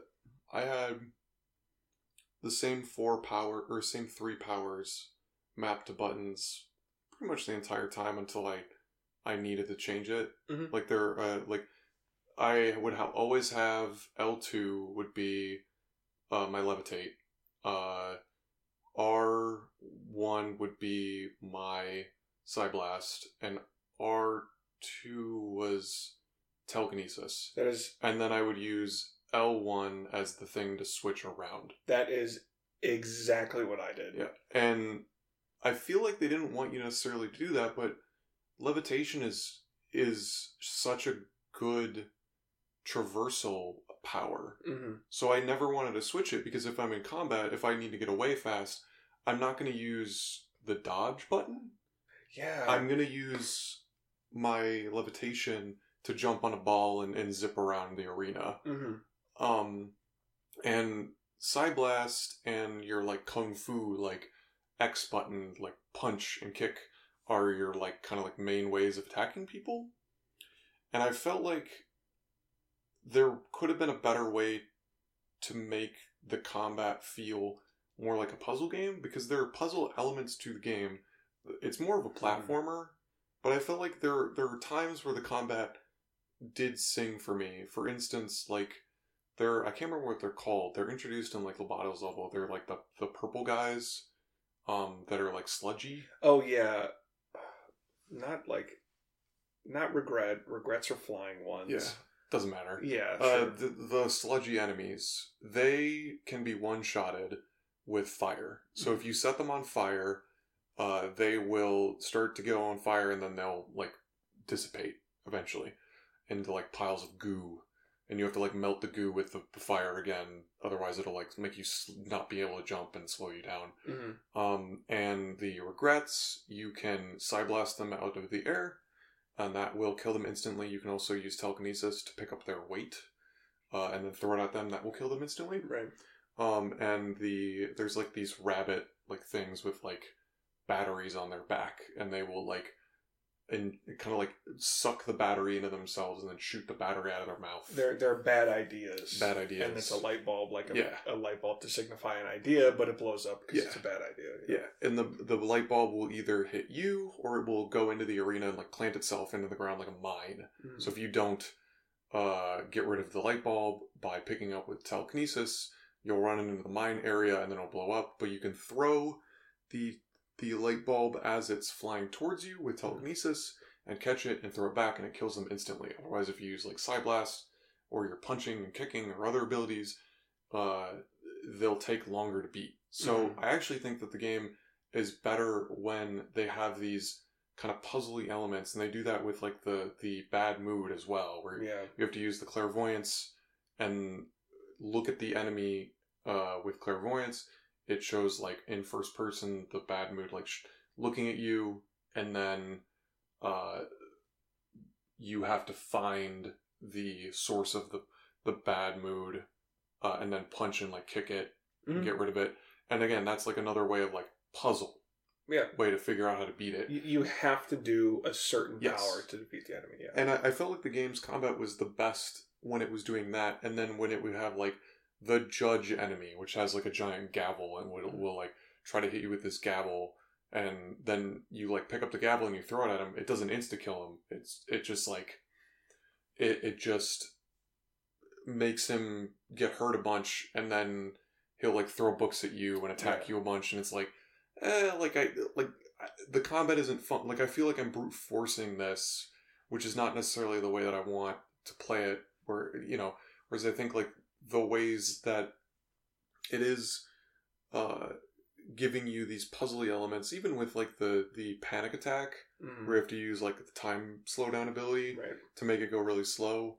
Um, you still just have to wail on the panic attack, and it's like that's not fun. Like I, I just want to like I just want to get this combat over with and then go on to the next platformy bits because that's more fun. Well, and even with even though they try to mix it up with different enemies, it's just like the enemy signifies what power you have to use. Like you, Yeah, you pretty much have to use the time manipulation, the time bubble on the panic attacks. You have to use the fire on the sludge guys. You know, you have to use telekinesis on the bad ideas. Like you don't have to, but that's pretty much what you need to do to defeat.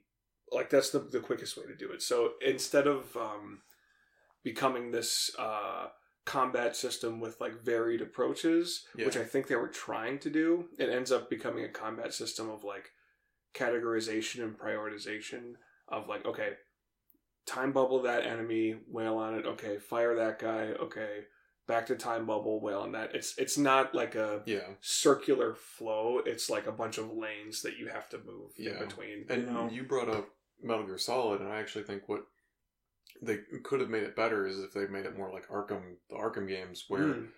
you know an enemy has a shield, and you have to use your cape to to uh, uh, get rid of the shield and then jump on top of them, and sure. uh, the enemies have stun batons and you have to jump over them and then like later on throughout the arkham series you know they have uh, enemies with the stun batons and you can use like your electric like the electric like shooting thingy that like stuns enemies you have to use that. And like you can use like the bat claw on uh on people who have guns to take away their guns. And then like as you build up your combo meter you get like different like insta kill like okay like now batman will uh punch this guy out. Now he'll take away the gun from the guy and now nobody in the arena can pick up that gun after that Yeah. defeated. And it kind of like that combat system flows really well and they call it like free flow combat you know um and the later like challenge levels in that franchise are all about like not breaking your combat flow and being like in the set in the state of like I see a counter, I'm gonna hit the counter. Okay, now I, I know I'm gonna go after this enemy and I'm gonna use like the cape ultra stun on him on this big enemy to to wail on him. I'm gonna use the beat down on on this big enemy. You know, you eventually get to the point where you're like, I know how to beat all these enemies using the logic of what item or what build they are. Yeah, exactly, know, exactly. And, And I felt like that would have been a nicer way to to do this comment. I think they're almost there. They Yeah. they had like a, a nice little inkling of it, but they're not quite there. And if they ever do another Psychonauts, which I think after this game they're like, we don't want another do it another Psychonauts for fifty billion years because this took way too long. Um, I I would like to see them do something more like that, where they have like different, uh, different ways of combating enemies using your abilities because there's a lot of them in there. Uh, yeah, clearly the dev team, I think, was trying to make combat as varied as possible, so it wasn't monotonous. Um, you know, there's uh, there's like eight different kinds of enemies in this game. Mhm. Um, I, I really agree with you. Where if they put if the development team had the freedom and the space to put as much time and thought into the combat as they did for like the platforming portions of levels, I think they would get a really good combat system going. Um, I think this game, everything is too um, offensively minded in a way in, in regards to the combat, where you always have to like attack, and it's pretty much like like you said, you don't use the dodge in combat really. Um, it's like attack. If you get overwhelmed, levitate away, and then slowly move back into attack more. Um, And even stuff like the um the power. What's the one that uh uh that gets you two different ideas? The oh, um, mental connection. mental connection that in combat is used to like pull you toward enemies. hmm I'm like, I don't really want that. I literally never used it. I used it, I think, because I got all the achievements in this back in the day, and I used it because you have to get all of the pins. Mm. Um, and I was like, let me try them out because I'm using these mental connection pins. Like, Mhm. wh- what what does this do for me? And yeah, it's not very good. No, I, I I never thought like there's not an instance when I would need to rush close to an enemy. Like Yeah. maybe in the time bubble panic attack enemies, if I want to go in really close and wail on them that much quicker.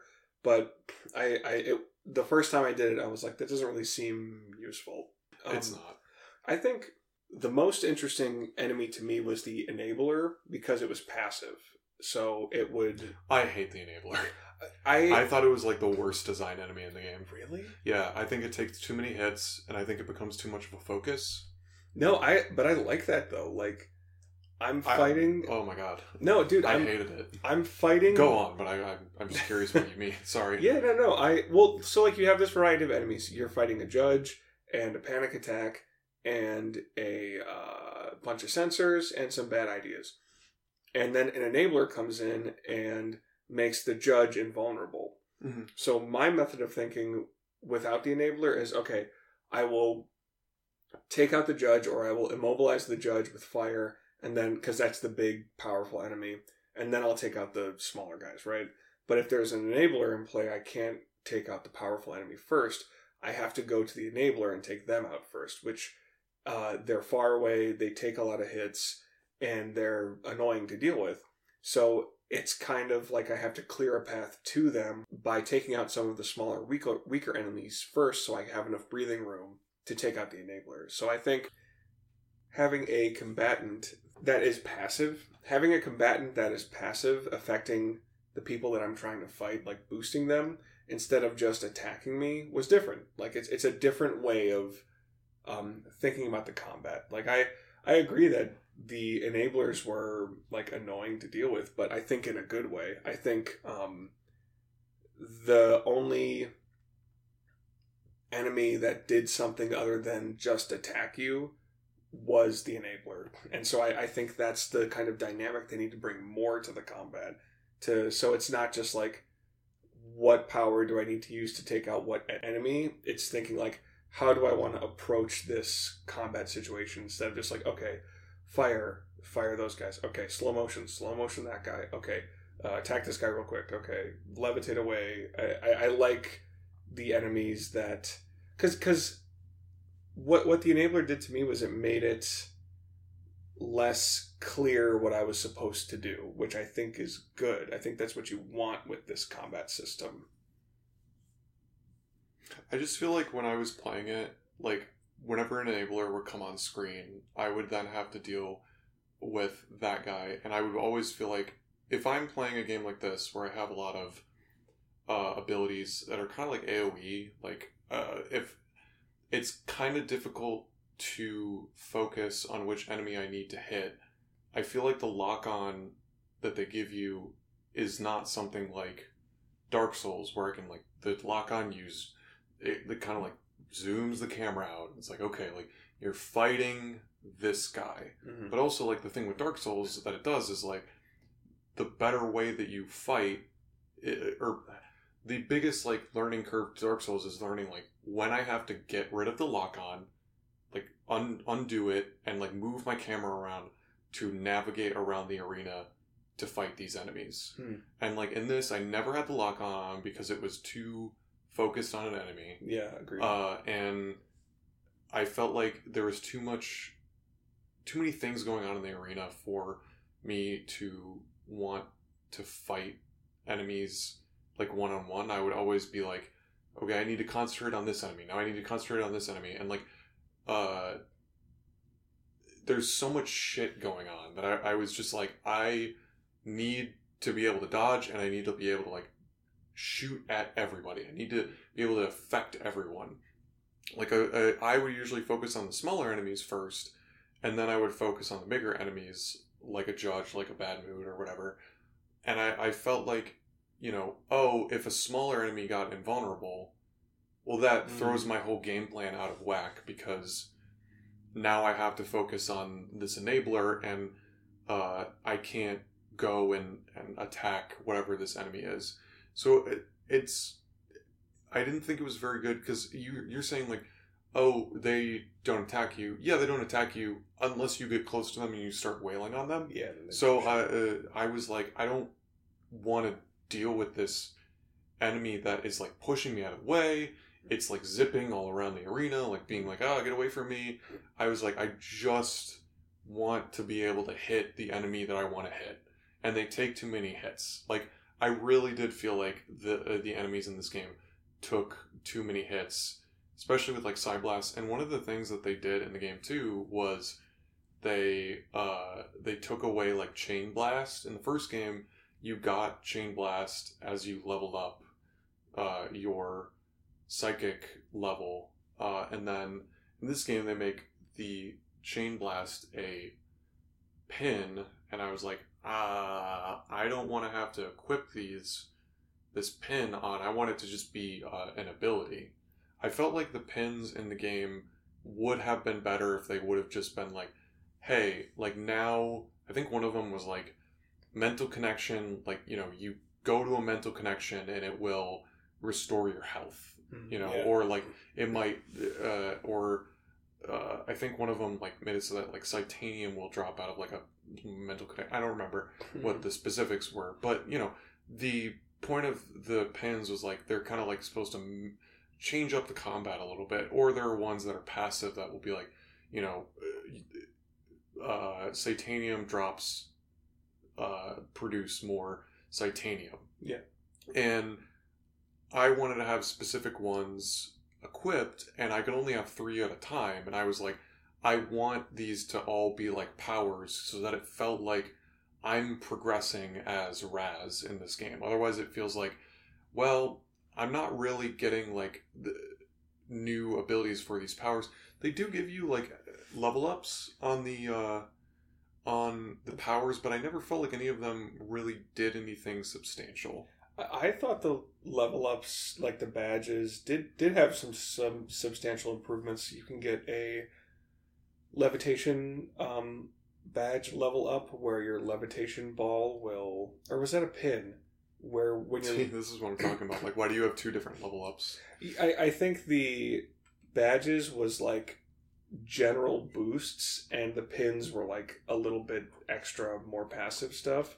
I don't remember if it was a pin or a badge where your levitation ball would do damage as you rolled around. I think it was a. I, th- I think it was just a level up on the badge. I think it the, was. with the like extra credit points or whatever. Yeah, but that that's I mean that's an improvement to the uh, uh, levitation uh, power, and in addition I to didn't that, use it. Like I never used levitation for combat. I never ran into enemies because I was like, why? Why would I do that? Why would I want to get close to enemies when it doesn't do a lot of damage Sure. to them? No, I, I, yeah. I would constantly like just be using Psyblast on them or like setting people on fire. you know? Yeah, I think the the sign of uh, weak design, maybe weak design is too harsh, but you can si- call it weak design. It's fine. a sign of design that is not affecting the player as intended is when the player is not using all the tools at their disposal Yeah. and they're just defaulting to the the, the brute force method that works the Yeah. most. Um, that's I, that's why I kind of said I think this combat is you get out of it what you put into it because for me personally I had fun um, especially towards the end of the game when there's big waves of enemies coming at you what I thought was fun was pulling out pyrokinesis when I see a big censor coming at me, lighting him on fire, and he's dealt with for a second. Then I pull the judge's hammer off, and then I throw that at one of the other censors coming at me. And then by that point, the big censor is not on fire anymore, so he's walking at me. So I can set him on fire again, and then I can time blip the uh, panic attack and attack that for a second, and then circle back to the judge. Like, I thought it was fun to manage my powers to uh, take out enemies later in the game, but I was choosing to do that. I was actively like, I want to do this and then this and this. I don't want to just brute force my way through this. So I think having the player have to make that decision for themselves to play the game as intended instead of going with um, lowest common denominator options just to get through the combat, I think is a sign of some gaps in the combat design. I think one of the problems with it is probably menuing. The fact that I have to go in and, and change my powers Yeah. in the middle of combat. If- if- you know you take a look at the Arkham games, all of them are on are on combination hot Yep. keys basically, and uh, like control what we played. All the powers are mapped to buttons. Yeah. You only get like what four or five powers, but it's like, hey, like if you want to levitate, just hold the jump button. If Mhm. you want to throw telekinesis, just hold the telekinesis button. You know, and you can use a lot of the powers in that game and just like shift back and forth because they're all right there on your buttons for you. Absolutely. I think that's a folly of an action game and a platformer coming together. Yeah. Is the buttons have to be designated for platforming because that's what you're going to be doing for most of the game. So if you want to have expansive combat, you have to have this swap mechanic where you can map different attacks to different buttons and different powers to different buttons. Um, But Ryan, Control has a pretty good platforming for a 3D game. That's true. And it's, Uh, pre- pretty good platforming for a third-person shooter. Yeah, I would. s- controls. I'm remembering your your your hate of the final part of that game and being, being like, I'm having a good time. Well, I mean, the the platforming and control is like, I'm gonna go up and then I'm gonna hover and then I'm gonna go down. You know, Yeah, but like I, I it's not like super complicated, but like I don't feel like the platforming in, in this game is super complicated either. It's just am I, if I'm in the middle of combat I need to be like I need to run over to this area, I can like produce a shield and then like over here like I need to get up to this platform because I can see that there's cover over there. I'm just gonna go up there. Whereas like in Psychonauts, it's just like a big flat arena where it's like, go, like just fight in this. I mean, maybe, but in Psychonauts, the platforming is so. If you were getting attacked while you were trying to platform in Psychonauts, Oh yeah, would, it would be, horrible. Like I'm not saying like that should be what they did, but it, it just I feel like maybe if they did, had less powers, Absolutely, maybe maybe yeah. it would be better uh, suited, or maybe the game w- would be able to have its gameplay. That maybe the game would be able to make its combat better if they had less powers. Well, the problem with having a lot of powers is you have to design combat so that the player can use any combination of powers to get through it. Yeah. So the more powers that you have, the more open-ended and broad combat has to be. You can't design an entire combat system around the pyrokinesis ability because maybe the player doesn't want to use the pyrokinesis ability. You know, like even Well, that even like in the, in their Amnesia Fortnight video where they they talk about that game that they designed where like you're getting you're losing the powers. They have to make every level yeah, uh, completable without the powers. Uh, and Right. And like this game, it feels like because you get like pyrokinesis right away. Like why didn't they design an entire combat with pyrokinesis? And they do do that with enemies. That's Mhm. more of what I I think would have worked better. Is like if you design certain enemies to be affected by certain combat abilities, I think it would strengthen the game. Again, look at something like Arkham. Well, yeah, I, I think it, they they tried to design enemies that were affected by certain combat abilities, like the bad moods with clairvoyance, and the sludge is one shotted with with fire. Um, everything they needed more of that though. But Yeah. but again, that's why I liked the um, enablers because you had to approach them differently. Like you were talking earlier that they changed up your strategy and they changed up your mindset with like how you were playing and i think they should i think that's what they should do Sure, it just wasn't fun. Like, it, I'm okay with like enemies. Again, in Arkham, I'm I'm bringing up Arkham because I'm playing through Arkham Knight again. Like, I got to an area the other day where it was like, here's uh, a bunch of enemies. It's like you know, twenty enemies and like two big guys, and like the big guys have like electric like knuckles. Mhm. So like you have to you have to take away their electric knuckles, and then you have to like beat them down because they're big. And like I have to make sure that I think about that going into the combat. And then on top of that there are, you know, people with guns. So like do I want to shoot one of the like the disabler things on like the gun uh pickup area that they go to, to so that when Yeah. they pick up the gun like they get taken out right away or am I like no I can take care of this myself or like Mhm. you know then i have to be smart enough to to remember to do certain dodges and whatnot on like stun baton enemies uh, uh all of it like flowing together like and that that allowed like i'm still thinking about the combat in a way and having this sort of like creative ability to choose what I want to creative ability to choose what I want. I'm I'm being able to choose what I want to do Yeah, in decision. the moment Mhm. and not being like I'm frustrated because I'm just wailing on one enemy for a certain amount of time because if I don't they're going to be invulnerable. Like Yeah. that's not fun to me. And there are enemies in Arkham like they're like medic guys go up and like shock enemies and then you can't punch them. Like you have to use the batclaw to take their electricity away so that you can punch them. But that's like a quick like I know that th- they're big and blue and bright, so Yeah. I, I know just press uh, L two and and what, whatever the button is for batclaw, and then that's gone, and then I'm good, and now I can go back to like wailing on enemies again. yeah You know, like, and that's what I wanted out of this combat, where it's like if you made a way to take away that enabler really fast, uh, the way to do that is pyrokinesis. But again, it affects the pyro. Uh, like they get on fire and they're kind of like stunned and they run away, uh, run around for a little while. But then when as soon as they get out of that state, they go back to affecting the enemies. And maybe I I don't know if it's just like a free flow thing with like an Arkham game or like uh, a platforming thing where like my powers feel good and like a control that like uh, affects the way that I like combat. But at the end of the day, it's not fun mm-hmm. to me. I mean, I'm not saying you're wrong, but for No. me, I was just like, this is not a fun way of dealing with combat in a platformer. and that's perfectly fair. And I think you know one advantage that the Arkham games have is all the people that you fight in that game are all basically the same size. Like, yeah, Yeah. there are varying like mini boss enemies, but the guys that you fight, you don't have to identify them like visually as much. You can oh that guy's electrocuted, that guy's got a shield, that guy's got a gun. It's very straightforward. Yeah. In Psychonauts, the visual shorthand like that isn't there.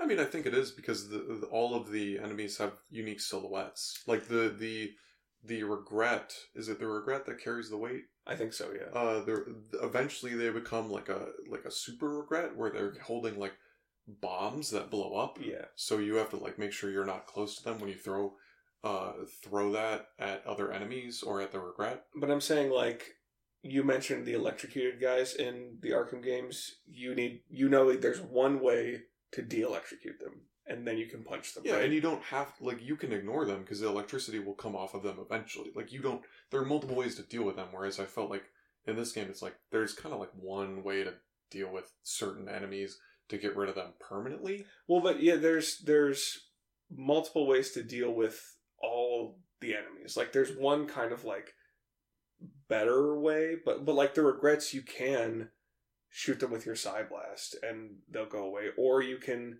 uh like uh grab their um, weight with your Yeah. telekinesis. The judges you can grab their gavel with your telekinesis, Mhm. or you can set them on fire, or you can slow motion them.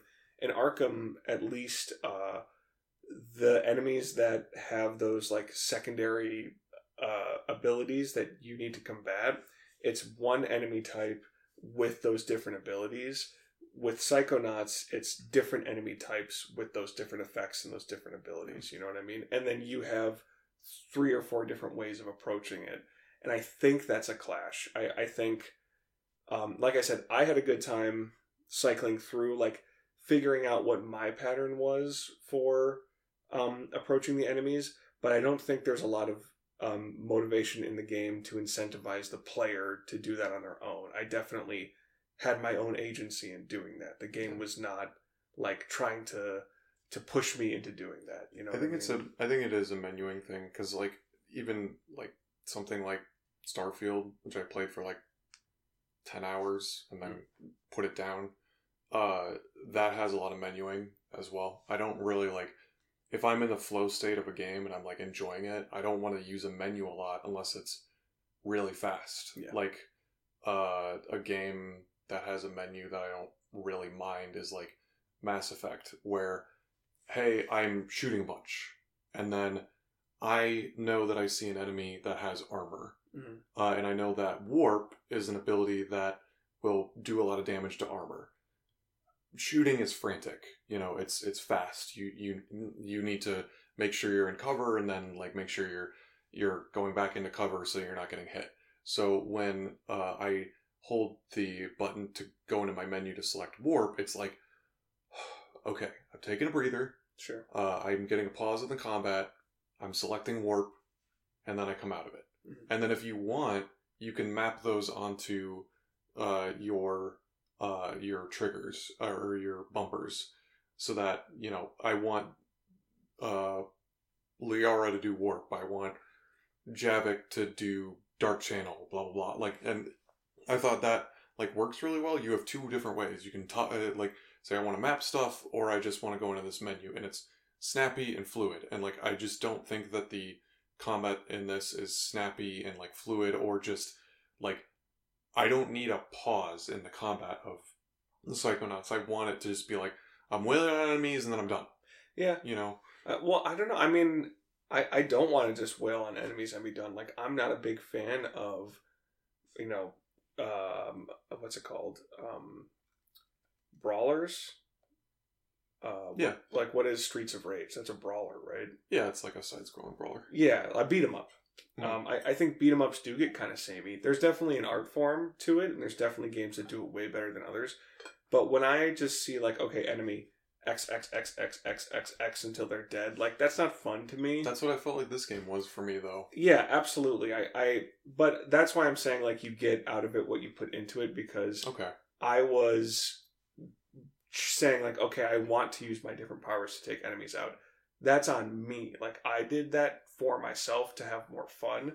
I don't think the game motivates the player to do that enough. Like I think um, the combat system was like the menus were annoying, but towards the end of the game, I felt like they were snappy because I was saying, okay, bring up my powers, and I only had my um, left uh, bu- bumper that I was swapping out with other powers. My other three I didn't touch at all. So it's like, okay, here comes these enemies. Pause, uh, bumper to pyrokinesis. Okay, pyro those guys. Uh, attack a little bit. Okay, pause. Bumper to time bubble. Time bubble those guys. Bumper back to pyrokinesis. So I got my kind of flow down. Um, it's not something that the game is is uh, really laying out for you though. I, I think the and this is something that people in reviews were like, uh, "This isn't very good." So I don't Yeah. think, I don't think either of us are are wrong or right. No, yeah, we're just talking it's about just, It's I didn't like it that much, Mhm. but it's it's one of those things where the rest of the game is so good. If I had to like knock this game, it would probably be again number one with a bullet. Would be like the combat is just not fun for do me. You, do you think it would have been better if it, every combat wasn't just in a flat arena? If there was some like Probably. environmental stuff? Yeah. I mean, that's one of the reasons why I think something like Mass Effect does a better job. It's a cover shooter, but you know, like in a cover shooter, you have different areas with cover, and you can go to those different areas. So if you're like, I want to get the high ground over on this right hand side, right. you can move over here. And in this, it's like you just get like a, a closed off area where then you have to fight enemies, and there's not really like a oh I want to go take the high ground. Oh Yeah. I want I want to go behind these enemies and start wailing on them from over here. You kind of just are on this flat plane. You have to Yeah. beat on them. And it, it doesn't need to be game changing. I think imagine combat in a flat arena, but whatever psych, psychic world you're in, whatever mental world that you're in, maybe that person, like Bob Zanotto, right? He's emotionally cut off from everybody. So Mhm. maybe when you're fighting people in a psychic arena, um, every 30 seconds, a big wall come, comes up that cuts the arena in half. And if you time it right, you can be fighting enemies and then roll out of the way, and then the wall will cut the arena in half, so it gives you some breathing room in between them. So it's Yeah. like an environmental effect. It feels like because they I think they showed like in the documentary they had like blood gates at one point. oh yeah, right. And I we don't know what those are because they're not in the game. Mhm.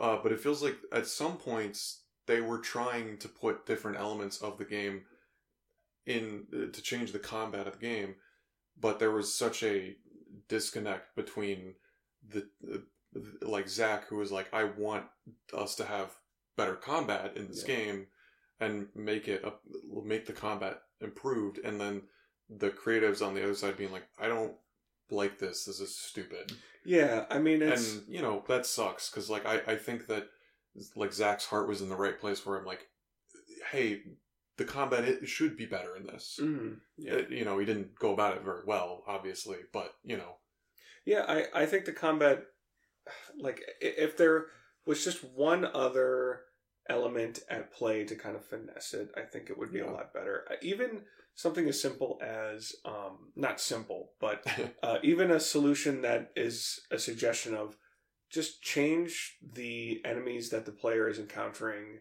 at what times. Have one combat where it's three judges and uh, two of the judges have enablers on them instead of just every time it's censors and then bad ideas and then regrets and then judges and then bad moods. You know, like it's weird because I don't think of I don't think of Double Fine as a combat studio sure, like somebody like uh like Rocksteady who made like the Arkham games. Um but they have done like some combat games like Trenched uh which was like their mech game that came out on like the 360. right, right. But they haven't done like a ton of stuff like that. I mean, even like Brutal Legend, people are like they were like, oh, that's like a brawler, and it's not. It's a RTS Mhm. basically. I remember you telling me about that. I mean, uh, maybe that's where they can expand next. Like, I'm even just like a bit more of a mindset to it, like a bit more of a how can we make this like different every time would be better. Yeah. Like, because that's what they do with the mental worlds. Yeah, They really put a lot of effort into how can we make this different from all the other mental worlds in the game. I think, and I don't know if they did this. I'm not on the development team. Who the fuck am I to say like they did it wrong? But maybe if every single combat in the game, because what are there probably like 30 combats, 35 combats maybe, just say like, how can we make this combat different from all the other ones? I think that would make a big difference. Whether it's uh, some drastically different environment, this combat is only censors, this combat is only bad ideas, like that kind of, those kinds of decisions, I think would have made a, a slight uptick in the the fun factor for the combat. I think they do that with the boss fights. sure. Like in the in the boss fights, uh, Tim had talked about how he wanted boss fights in the game because in the first game they were like really big like show cases of the style of the game and also Mhm. like big emotional moments. Mhm. And that's what they are in this game as well. Um, and I felt like, hey, like these are pretty good like showcases of you know people's feelings, like the battling like the the puppets and like Compton's level. Where uh, Mhm. I I actually do like the boss fight like quite a bit for Bob Zanotto because I, I think that the, I think the like you're on like a, a a door like going around this whirlpool with a giant like plant monster in it Yeah. uh, and the plant is like Bob Zanotto's like you know manifestations of his feelings towards people. Um, and eventually, when you shoot the uh, shoot the plant enough or throw enough like projectiles at it, you then go to a, com- a combat re- arena.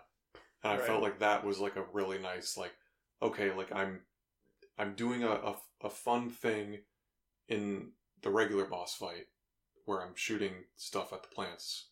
And then I go back to this combat arena, and the combat arena is like fairly simple. Like it, it- there's, I didn't feel like there was a part where I was annoyed with the with the combat arena, unlike you know some of the other levels where I was like, I don't want to play this combat arena. Sure, feel, feels tacked on. Yeah. Yeah.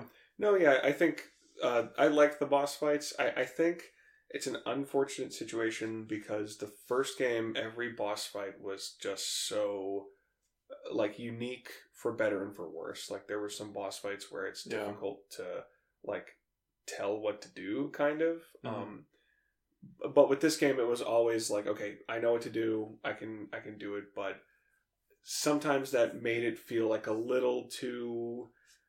I don't, I don't like samey. Like I, Contrived. contrived yeah like I, I i liked all the emotion and the story beats behind every boss fight i think they're all great in that regard specifically the bob's bottles boss fight though um the bob's bottles boss battle i uh felt like i was um not like the part where you're on the door in the whirlpool um that didn't feel very tense to me because i like Sure. I was just like, okay, move, okay, throw thing, okay, move. I think it's okay, because you thing. move slow and the camera moves slow, and I think that's on purpose because if it moves fast, it would be get like, oh, this is annoying, or Yeah. you know, you you get sick. Mhm. And if if it was any, if it was like too hard, that would be like the part that everybody hated. Yeah. So I think they made the right call to make it like it's it's pretty forgiving if you take damage at that whirlpool part, um, and it's memorable and it's different. So I definitely appreciate that.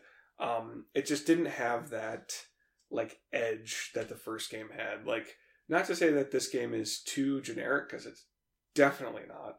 that that the first game though, every boss fight or every mini boss or every world felt like they really had high ambition and high expectations for themselves, and they said, "God, I hope we can do this." But with this one, I I think the ambition was much more mature, and it was like, okay, let's keep it to things that we are pretty sure we can do, um, which makes for a less frustrating game, but I think makes for some moments that don't that aren't as like offbeat and memorable as the first game, if that makes any sense. sure, Sure. I think it makes sense. Um, but yeah, like I said, I um, the emotions in this game worked way better for me.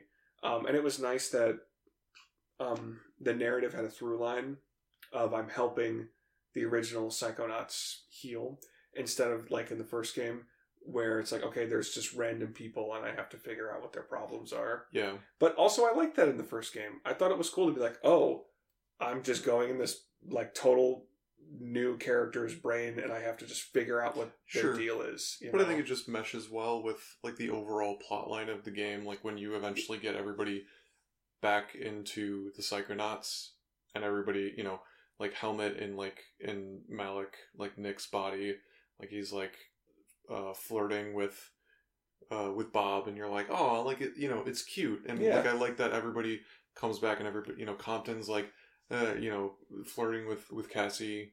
Like it, it, it feels like it feels like I love old people being human. Like so many times, like you you see like older people in in media, and they're just like comic relief. And this I like that it was like these are these people that are basically washed out. Like Mhm. you know you have Hollis, who's running the Psychonauts at this point, and and uh, for Truman and Truman. We don't really get a lot of characterization because he's a brain in a, in a box Yeah. attached to attached to his own body. Um, you know, Hollis is really running the Psychonauts, and like, uh, and you're seeing this the way the Psychonauts are being treated as this like new generation uh, is coming in with the new interns and, and Raz and whatnot, uh, and you're watching these like old folks that are that have to deal with the trauma that they went through, you know, Yeah. 20 years ago. And it is like a tough thing to deal with. Like, and I like that at the end of the game, you know, uh, uh, Maligula is not just like made out to be a villain. I like that she like cares about Raz. Mhm.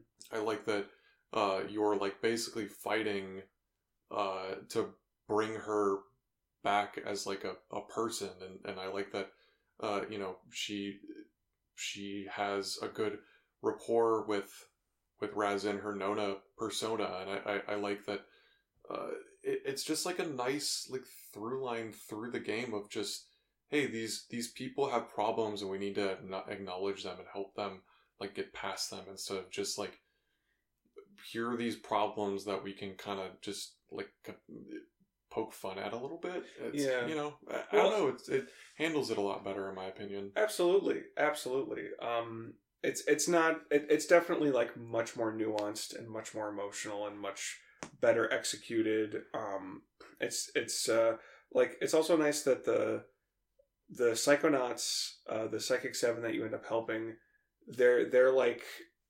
uh, what's the word like.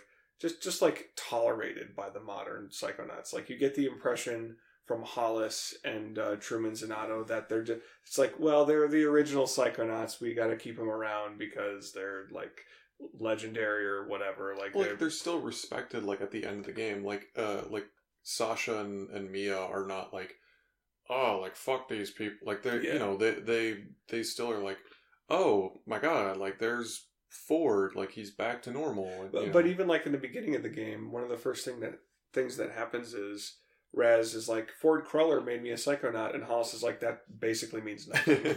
yeah um, so that's it, it's like they're they're respected and their their history is there, but they're not like no one's helping them. i feel know? like the, the narrative you know the story treats them maturely even if Yeah. people Yeah. like hollis and truman do not Yeah, well, and and that's made clear too, like through going into their mental worlds. Like particularly the uh, the Compton one that is sticking out to me is when um, it's after the the deluge of Grulovia, which is the big battle, and they found the Motherlobe, and all the psychonauts are there, and Compton is just like sitting in this big office by himself, you know, and uh, it's it's like of of course he would have a hard time handling that.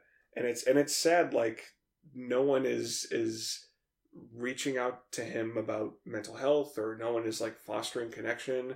Um, and then cassiopeia too like she sees all her friends just moving on and she's having a hard time moving on and no one's there for her um, and uh, uh, Bob Zanotto gets fired from the Psychonauts, and that's it. Like people just stop trying to reach him or whatever. So it's you, you have these like people that have such like amazing lives that they've lived in this world that have contributed so much, but that that doesn't pe- people don't want to help them. People that their lives don't mean anything when they're just like kind of isolating themselves. Like it, it Compton Boole sits in a psycho isolation chamber all day and no one like thinks that's weird or no one is like willing to go and be like hey what do you need or what do you want or everyone's given up at this point so it's it's just uh sad to see that but then nice to see that uh, all raz has to do is be like what do you like he's there want? to listen yeah he's, he's, there to help which is which is nice and i like that he's this starry-eyed kid that wants yeah. to because that's like what you are when you're a kid you're like you know i i love my grandparents because they're just my grandparents mm-hmm. they're cool because they're older mm-hmm. yeah i really like raz's characterization in this too where um he's like his nona is you know uh, like spacey because she's old is mm-hmm. what it's presented but he doesn't he, he's nice. He's a nice kid. He doesn't he's not rude. He's not like whatever. He doesn't care. Or um, when he talks to compton he's just like very trying to be very calm. When he talks to cassie like he never talks down to any of these people. He just is like like what's the deal? Like what do you what do you uh, have going on? Is there something that is preventing you from you know being calm or whatever um, and and it's like you said, it's just nice. Like it's just very wholesome. So yeah, it's, it's a very nice story, very well executed. It's a um, good ass video game. Yeah, and the first one's good too. Um, this one just is is like the control of this one is to Psychonauts one what control is to Alan Wake. You know, yeah. At the end of the day, it might come to, come down to preference. But was there anything that you thought that Psychonauts one did better than Psychonauts 2 or anything you liked more in the first game? Uh, not necessarily. Um, not really. Yeah. I think maybe like if I had to choose, like I I, I don't really like like the ranks in this game. I kind of like them better in, in the last game. But again, this game is kind of nice where I don't have to like go to one area to collect the cores yeah. and then go back to this one area to level up. Like I kind of just, if they do a Psychonauts 3, I hope they just take out the ranking system in general. Because I know it's, you know, it's important to the game, but it's kind of like, who cares? Like at this point, it seems arbitrary. It's like, why do I need to achieve a certain rank to use this pin or yeah, whatever? It like feels a, like a thing from 2005 where it was like, we have collectibles. like, yeah. let's have you collect stuff in order to level up. And like I've said, like I think that the level ups in uh, in the first game were a bit more substantial, but so if there's anything that probably that game did better, it's probably that. I think to the second game's credit, they kept what worked as far as like powers and level uh, level ups, um, and got rid of what didn't. Like the shield power from the first game. Um, I think that was. Just... I would have welcomed the shield power because I just I don't think that the I don't think there is a defensive tool in this game. No, yeah, it's it's all offensive attacks. Um, and I I agree with that sentiment that maybe a defensive tool would have mixed it up a little bit more. Um, but I didn't really use the shield power. I didn't really use invisibility. I used the shield power. I didn't use invisibility because it's not really useful in combat. But yeah, I did use the shield power to be like, okay, I need to defend on this sensor. You know. Yeah, personally, I didn't. I didn't miss the shield power at all. Um, but you know, there's there's a big gap between the first game and this game, obviously. Um, so they had time to think about. Like it must have been really crazy to go back to Psychonauts one with a fresh set of eyes and a newer team. You know, ten years after the fact, uh, to be like, okay, now that we've made several more games, what can we improve upon with Psychonauts one when we were all uh, just kind of starting out? Um, I, I found myself wondering if Psychonauts 2, like let, us say Psychonauts 1 was really successful, and as soon as it came out, they started work immediately on Psychonauts 2. And Psychonauts 2 came out in 2008 or 2009 or whatever. Um, do you think the story would have been drastically different than what we saw here? Yeah, because I think like there was that period in time where things just weren't taken as seriously like as today. Like Mhm. you know, Mass Effect, you can punch a reporter in like all three games, Yeah. and like today it's like you can't have a scene like that. If if nothing else, people would be a little more thoughtful about how they put that in the game instead of just like here it is. We just want to have that moment. Yeah, Yeah. Um. No, I, I think I, I'm. I guess I, I was wondering like, would these story beats have been the same story beats they went with? I don't think so. game? You don't think so? I mean the team was drastically different. I mean they have like James on the team, True. who's I'm fairly certain he's queer. Uh, so uh, I think that would have changed the way that they approached certain characters, Sure. or you know, I think who there's a there's I think like a an artist on like a uh, uh, like a 3D artist or something that worked on it that uh, is from like the uh, like India, and who is it? Uh, g- the one that I think her name's Zara. yeah, and I, I I can't remember the the character's name in Psychonauts. Oh, sure, the skateboarding the skateboarding one. girl. Yeah. Yeah, that has the the headscarf.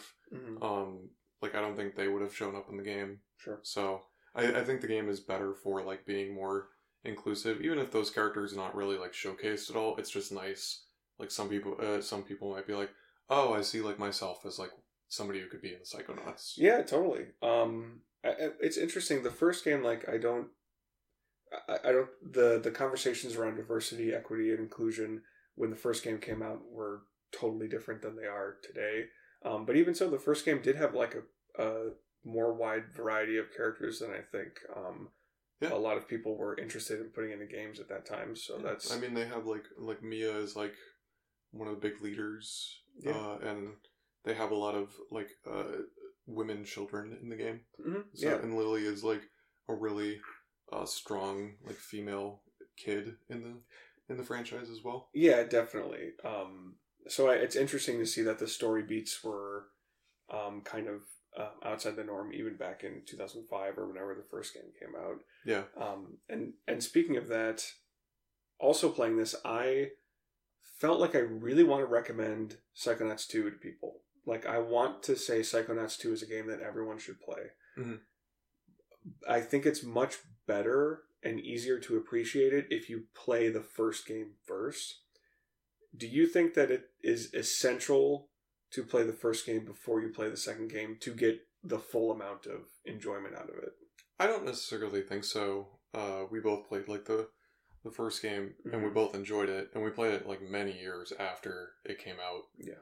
Um, but I don't. I don't necessarily think so. I would. Uh, it's probably like a, uh, like a Mass Effect two situation where I'm like, if you really hate that type of game, like Mass Effect one, where it's like very RPG y, Yeah. and sometimes it doesn't mesh the best with, you know, ways the ways that sequels improved upon those games. Uh, I I would probably like recommend playing Psychonauts two over Psychonauts one if that's what you know about yourself. Sure. I yeah. I guess if if you're someone who doesn't like Banjo Kazooie or Mario sixty four, then you should just go right to Psychonauts two if you're interested. Yeah, I mean, if you're like somebody who's like, I don't want to play like Super Mario 64, uh, you know, but you still like platformers, I'd be like, you know, you can still play Mario Galaxy or yeah. Right. or Mario Odyssey and be like, yeah, this is like, I get this 3D platformer. Like they've improved on this a lot. Um, but it's it's like not a bad game. I would still recommend playing the first game sure. if you if you want to. yeah. I, I I think it it's good to play them in a one two kind of punch or a combo like we did. Uh, I mean, not, we played them months apart, but but still, I, I think the first game is worth playing if only so that you can fully enjoy the second game. But hopping in the second game seems like a, a fine way to go as well. Um, Watch the fucking documentary to appreciate the, uh, this game. yeah, it Um, was um, it was crazy to watch the documentary having played through the second game completely and like knowing what it looked like.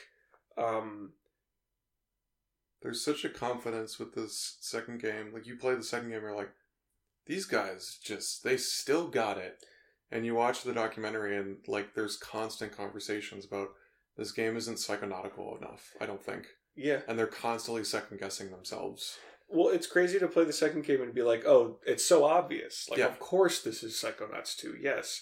But then you watch that documentary and, and it's like this game is feels like it's always on the verge of taking a nosedive and just getting canceled. You know, Yeah. like it's um it's wild. And it's wild to watch that documentary too because like knowing what's in the game and watching the documentary and they're two years into development and they're like, hey, we just spent three months on this level, we want to show you this level and having played the game you watch it and you watch the level that the development team is trying to like demo for the rest of the the game design team and you see it and you're like they spent three months on this and that level looks nothing like the final game Yeah. they cut all this from the game like that's Yeah. they spent three months on something that i know is going to get cut that's Well, crazy As far as I know for development, that is a lot of what happened. it's so much it's crazy how games are made it's so much trial and error it's it's really insane I, I love the uh, the post. You know, when all the GTA Six stuff came out, um, they were like, "Oh, you know, this game is far in development because uh, there's voice acting." Or I don't remember what it was. Like, so there wasn't voice acting in the moment or whatever. I don't remember something with GTA Six, and somebody said like, "Oh, like voice acting is the first thing that's put in a game," and like you're watching the documentary and all the developers are voicing lines. Like Yeah, they don't have Elijah voices. Wood, they don't have Jack Black, they don't have like Kimberly Brooks. Like it's just like they don't do the voice act. Like you're watching the end of the documentary and they're like Elijah Wood, we're doing your final recording session, Yeah. and you're like, it is May and the game comes out in September. Yeah, that's crazy. I, actually, speaking of that, I was a little disappointed um, in the documentary. They show Jack Black recording his lines. They show Elijah Wood recording his lines. But I wanted to see Richard Horvitz recording lines as They show Rez. some. Yeah, they, they show like one set. Like I don't think you see Richard Yeah, you Horvitz. You do? I oh. sent you a Snapchat with it. oh, maybe I missed it. There was there. When was it? Was They're it like, joking about it. It's in the final episode because they talk about uh, his. Uh, they talk about how it's like his final days, Yeah. and they, I think they put like a subtitle on the screen that they're like, "It's the final recording session for Richard recording. Horvitz," and they're like, "He's been work. He's like, we'll be back with him again because he's he's been doing like double fine stuff for forever." Well, So, yeah, he's just a, a working actor. yeah, I, dude, I was watching the last episode on and off the last few days, and I watched it the other night as I was falling asleep, and I fell asleep for like five minutes, and then I woke up and shut it off and went to bed. I must have slept through the Richard Horvitz part. I think you did because that sucks. he totally shows up on screen and he's like riffing about lines and stuff.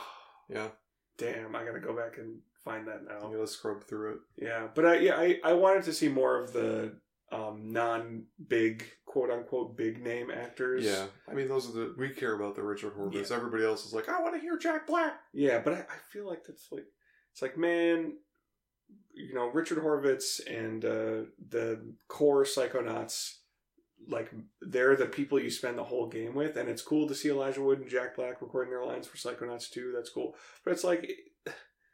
Don't don't just sell out to the marketable names, dude. Show the real voice actors in the documentary too. Oh, I'm sorry. Is Elijah Wood not a real voice actor? No, I didn't.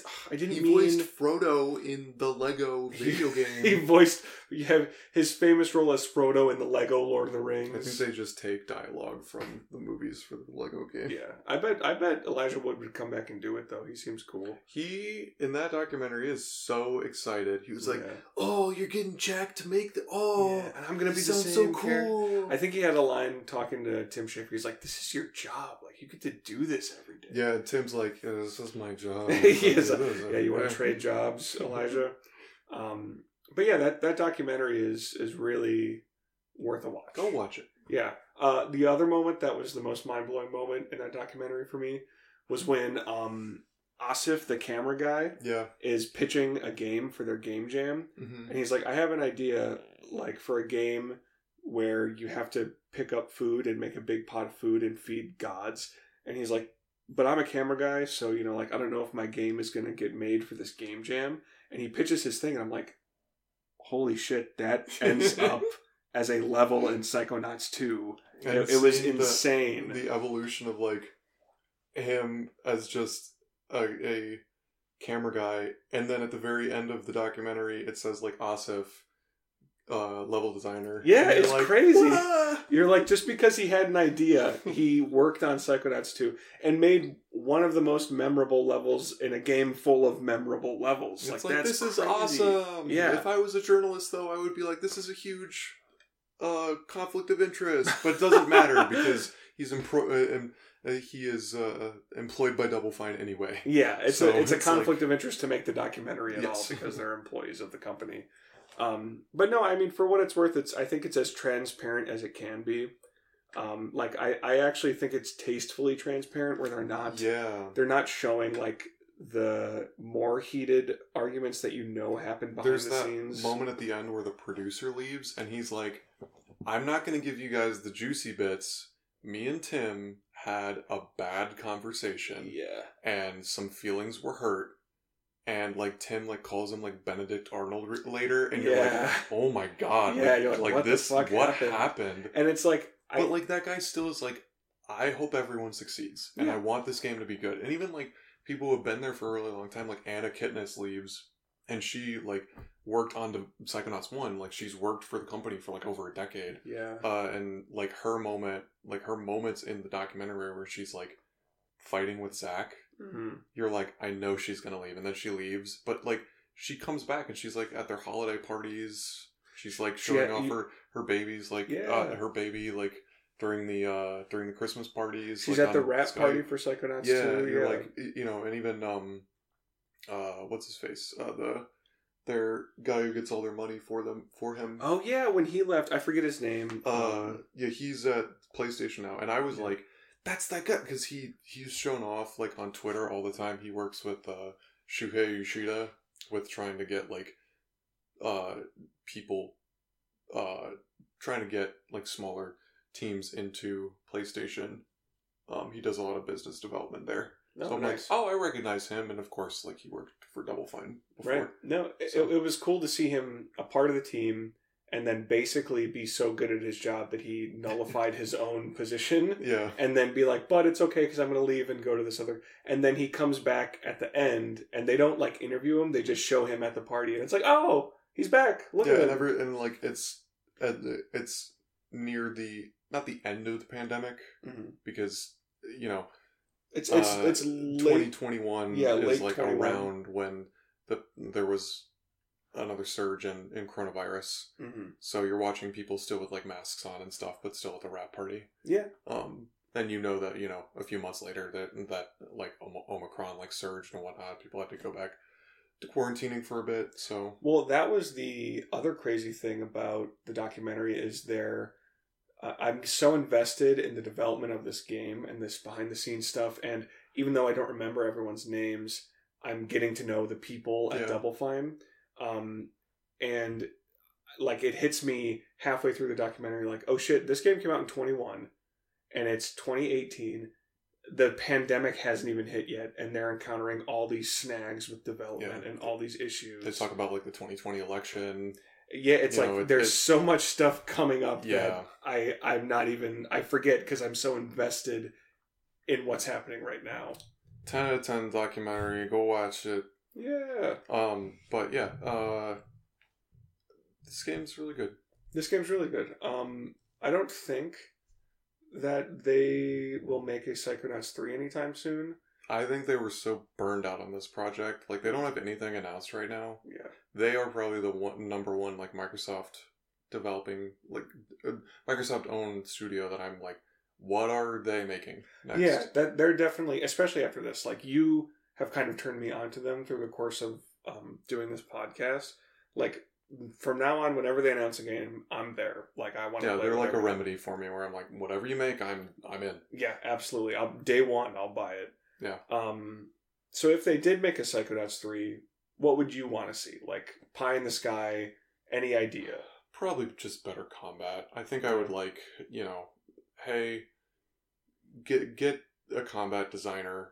I I would love love love if it went from like Mass Effect 1 to Mass Effect 2 where you're like Mass Effect 1 you're like this is clunky, this feels like shit. Like they have like RPG elements like with the shooting where it's Mm. like, "Hey, do you want your sniper rifle scope sway to be tied to your sniper rifle skill? And I'm like, no. fucking no. Yeah, why would I want Do you that? want your your stamina meter to be uh for running to be connected to your fitness ability? I'm like, fucking no. And then, you know, like you get to the second game and it's like, oh, this is a shooter. You made a fucking shooter. This makes and way more sense. This is way better. And like there are things that are lost on on the game, you know, because it, it it's much less of like uh, uh of a uh, old Bioware RPG where all these decisions come together and, and whatnot. But you know, it's it's still like that world and characters and whatnot that you're that you fell in love with with the first game. I I would love that with the second game. Like if they were just like, we got a better combat designer, and this game is gonna be way more fun combat wise. That'd be nice. I, I would like that, especially if they didn't like totally reinvent the wheel with the Psychonauts combat, where it's like Mhm. basically the same um, process, but just more refined, more fun, more engaging, less uh, Make beat 'em up. fluid. Yeah, yeah. Yeah, um, that would be nice. Uh, and you know, it's interesting you mentioned like holdovers in game design from Mass Effect One to Mass Effect Two because I think we talked about this in our Psychonauts One discussion. Um, but there's like dialogue tree, not dialogue trees, but dialogue options in this game. There in the first game, there's like items that you have to pull out at specific times to use on specific things, very much like an adventure game. Hmm. And that added to the like identity of the first game. But in this game, that stuff is a little more refined and stripped down, and uh, there's not you don't have to select the door item and then select the person you want to use the psychic door on. Yeah. Raz just automatically uses the door, which I think was the right call. Um, so I wouldn't mind seeing some more improvements like that into Psychonauts 3 where you really strip down like what what is clashing with the action platformer uh, approach here. I think like the creative stuff really works. Yeah. Um, but I also feel like from the documentary, I think Tim is a pretty good manager. But I think watching the documentary, I'm like, his process is bad. And he's he's just like, I go go and lock myself in a room, and then I write, and you know you have to write and write and write and write, and I get that, like Mhm. being a writer, uh, and but you get to the end of the game or the end of the development cycle, and there's like. I still have like the- you know a final script to pass along to Richard Horvitz, and I'm like, how are you still writing shit? And I understand, except I don't understand because I don't know, you know, Red Dead Redemption 2, were they writing things like up to the last minute? I imagine they probably were because that game's too long.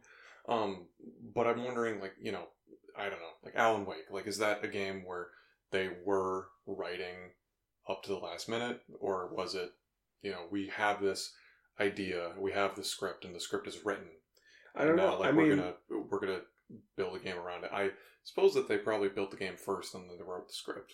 Probably. I mean, it's tough to say. Like making a game is such a uh, like counterintuitive process. It's it's Yeah. such a in and out, back and forth. This feeds into this, like a dom- Yeah, Making a game is like, from what I've seen and all the stuff that we've read and watched about game making, it's like trying to make a cake, but uh, one team is in charge of putting the eggs in the cake, but the other team another is- team has to buy the bowl.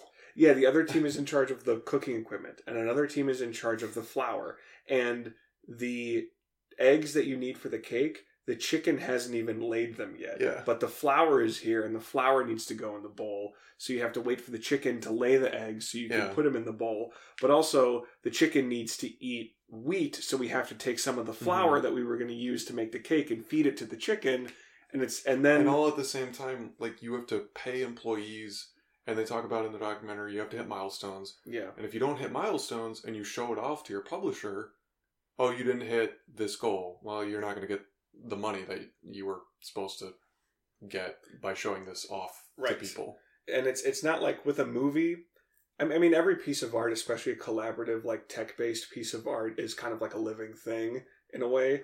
But with a movie, you don't start filming. Most films don't start filming until you've got the script. Like, Yeah. imagine filming a movie without having the last third of the script figured out. You know, But then, like in the in the documentary, they're talking about like, hey, uh, we want to do this for the level, and then you talk to a programmer, they're like, I'm not fucking doing that. That's not possible. Yeah, it's crazy. You know? It's it's such a mix of creative ideas and creative explosions with just like real world practical tech like coding. It's it's really wild to think about how to make something like that congruent and, and mesh well. Yeah. So um and and you know uh I think it's uh it's I can't remember the name of it. Jeremy, I think. The like the bald like uh guy with like the glasses. sure Um he he's like every game is a miracle. Or maybe it, I think it was Lisette, the uh the the art lead. mm Uh that was like every game is a miracle. And Yeah. she's uh, I'm like, "Yeah, you're right." I mean every every game, every movie, every book, like every piece of art is but especially games like any any piece of art that takes a large team collaborating, that is definitely a, a miracle. Um I can't believe you criticized Tim Schafer's process because what if he listens to this? I don't- you know what? That's fine. There are other people in that documentary that criticize his process too. Yeah, I was actually pleasantly surprised that the documentary, like, obviously it paints Tim in a pretty positive light, but it doesn't shy away from, like, yeah, he's holding everything up, or, like, he's uh, kind of doing his own thing and it's leaving other people out to dry, and we don't really know what to do. So I, I appreciate the transparency there because it would be so easy to just be like, Tim's awesome. He's so great. He's perfect. He has no flaws. But Yeah. um, it shows a little more realness than that. So, um, yeah. Uh, how would you feel if they made Psychonauts 3 and the story took place like in modern day? Like, uh, I don't want to fucking. I want to be in Psychonauts world. dude, the Psychonauts franchise has legs, okay? you could do a hard R Psychonauts game where you a spin-off where you play as Sasha Nein and you have to like solve a murder and you have to go into a murderer's that actually brain. pra- that sounds pretty fucking rad. I would want that. Imagine and imagine if you weren't limited if it's M rated and you can show like psychosexual things or violence like uh you know that they're All right, Ryan. I don't want. I I want to have my fun cartoon video game. yeah. There's still murder in this game. Like Ooh. Maligula, Oh, that's true. like killed all these protests protesters. And she her killed her sister, sister. yeah, she and killed her yeah. brother-in-law. Like Yeah, no, I, but there's so much potentially what you can do with the Psychonauts game um, with this this series. Just the idea of going into people's heads for a fun cartoony adventure with emotional stakes and good writing. It's just like limitless. You could just do anything. So, know? do you want Raz for the next Smash Bros? Oh my god, dude! I was thinking so much about Raz would be such a good Smash Bros. character. He would. It's not even funny. He'd be literally perfect. Yeah, but uh, we're not gonna do that, and I don't know that. I mean, I think Tim jokes about like when Microsoft has their Smash Bros. game, we're gonna we're gonna have uh, Richard Horvitz come back for that. I would love that. I would love a Double Yeah. Fine Smash. Imagine like Raz, not Double Fine, but just Microsoft because you could have Master Chief. I mean, they own they own Banjo Kazooie, they own Banjo Kazooie, they own Raz, they could Banjo Kazooie, Master Chief, Raz from they Psychonauts. Kameo. Cammy, everyone's you could do Cam. You could do Grabbed by the Ghoulies. You could do fucking awesome. Viva Pinata. I would love to see um, Manny. You do Marcus Phoenix killing killing the uh, the pinatas with his chainsaw gun. chainsawing the Viva Pinatas in half. Yeah. Viva this. Or and uh, he's he's uh, he's got his gruff uh, uh, John uh, DiMaggio voice. yeah, that'd be cool. Uh, saying like "fuck you" and cutting. You have the arbiter, and he's got a plasma sword, and he's like, "It's me, David uh, Keith David. Keith David." And then you have uh, uh, Manny Calavera there saying like, "Wow, you're That's pretty right. cool." They own Manny Calavera now. yeah, because Double Fine owned them from Lu- owned that They, from they could, Lucas. they could have Jack Black playing uh, Eddie. Yeah. What, what's the name of the guy from Brutal Legend? Bob Legend. Yeah, we didn't play that. No, we It- should. I'd it's- like, I'd it's like to play that. It seems fun. I, it would be interesting to play it because I would be interested to see what you think, but I, I don't I don't love this game. so yeah, yeah, I bet if they made Microsoft Smash Bros, they could probably get Sonic too. The Hedgehog. they probably could because Sega is just like fucking sure. They, they could probably get what's his name from Yakuza too. Yeah, they have a good relationship with uh with the Psychonauts dev or Psychonauts with the uh, Yakuza devs. Like they've brought them the, all those games to Game Pass. I think like the I think the new one is on Game Pass. Isn't Sega the Yakuza dev, or is Sega just the publisher? They're the they're the well it's the developer is uh, Ryu Ga Gotoku, which translates to like a dragon. So Right. it's like a dragon studios. Right. Um so yeah, they have a good relationship with them. Imagine Raz going into the brain, the mental world of the main guy from Yakuza. Oh, that would be so cool. It would mainly just be him being a fucking meathead because he's like he like gets a cell phone. He's like, "What is this?" he's he's like stupid. Yeah, he is. Like there's a there's live chat in one of them. You know, like uh talking with like a, a somebody who's like stripping Mm. like on camera um in like a chat room. Uh and he uh he hunts and pecks. Mhm. So he'll just be like, so good as this like woman's like taking off her shirt, and it's just him being like, tuk tuk tuk tuk tuk tuk tuk, type, type, and it's it's really really funny. That sounds funny. What's his name again? Kiryu, Cosmo Kiryu. Kazuma Kiryu. Well, I would love to see a Psychonauts Yakuza crossover. Maybe there's like evil uh, Yakuza Psychonauts. They would they would get that too because there's so much wacky shit in those games. Yeah.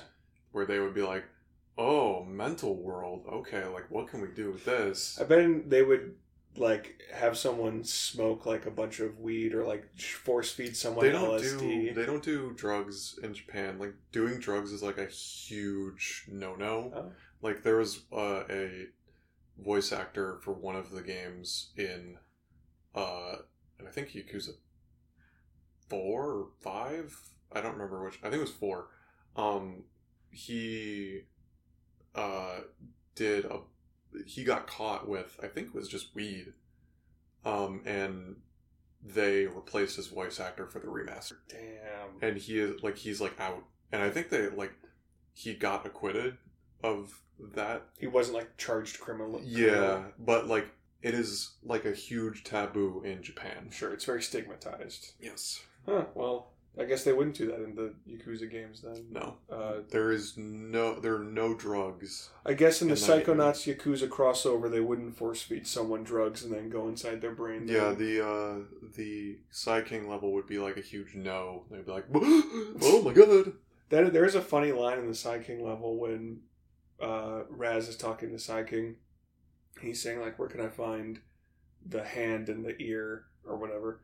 And uh, he's like, "They're up here. They used to get high up here, get really high, and there they are up top Yeah. on the the cliff there." There's a lot of good one-liners. Uh, I like, uh, I like when you finally get access to the bowling alley. He's like, Raz is like, I have to go to the bowling alley to go with uh, uh get in. I have to go to the bowling alley to help Bowlingford. Uh, his bowling aspect. This like, yeah, and it's like.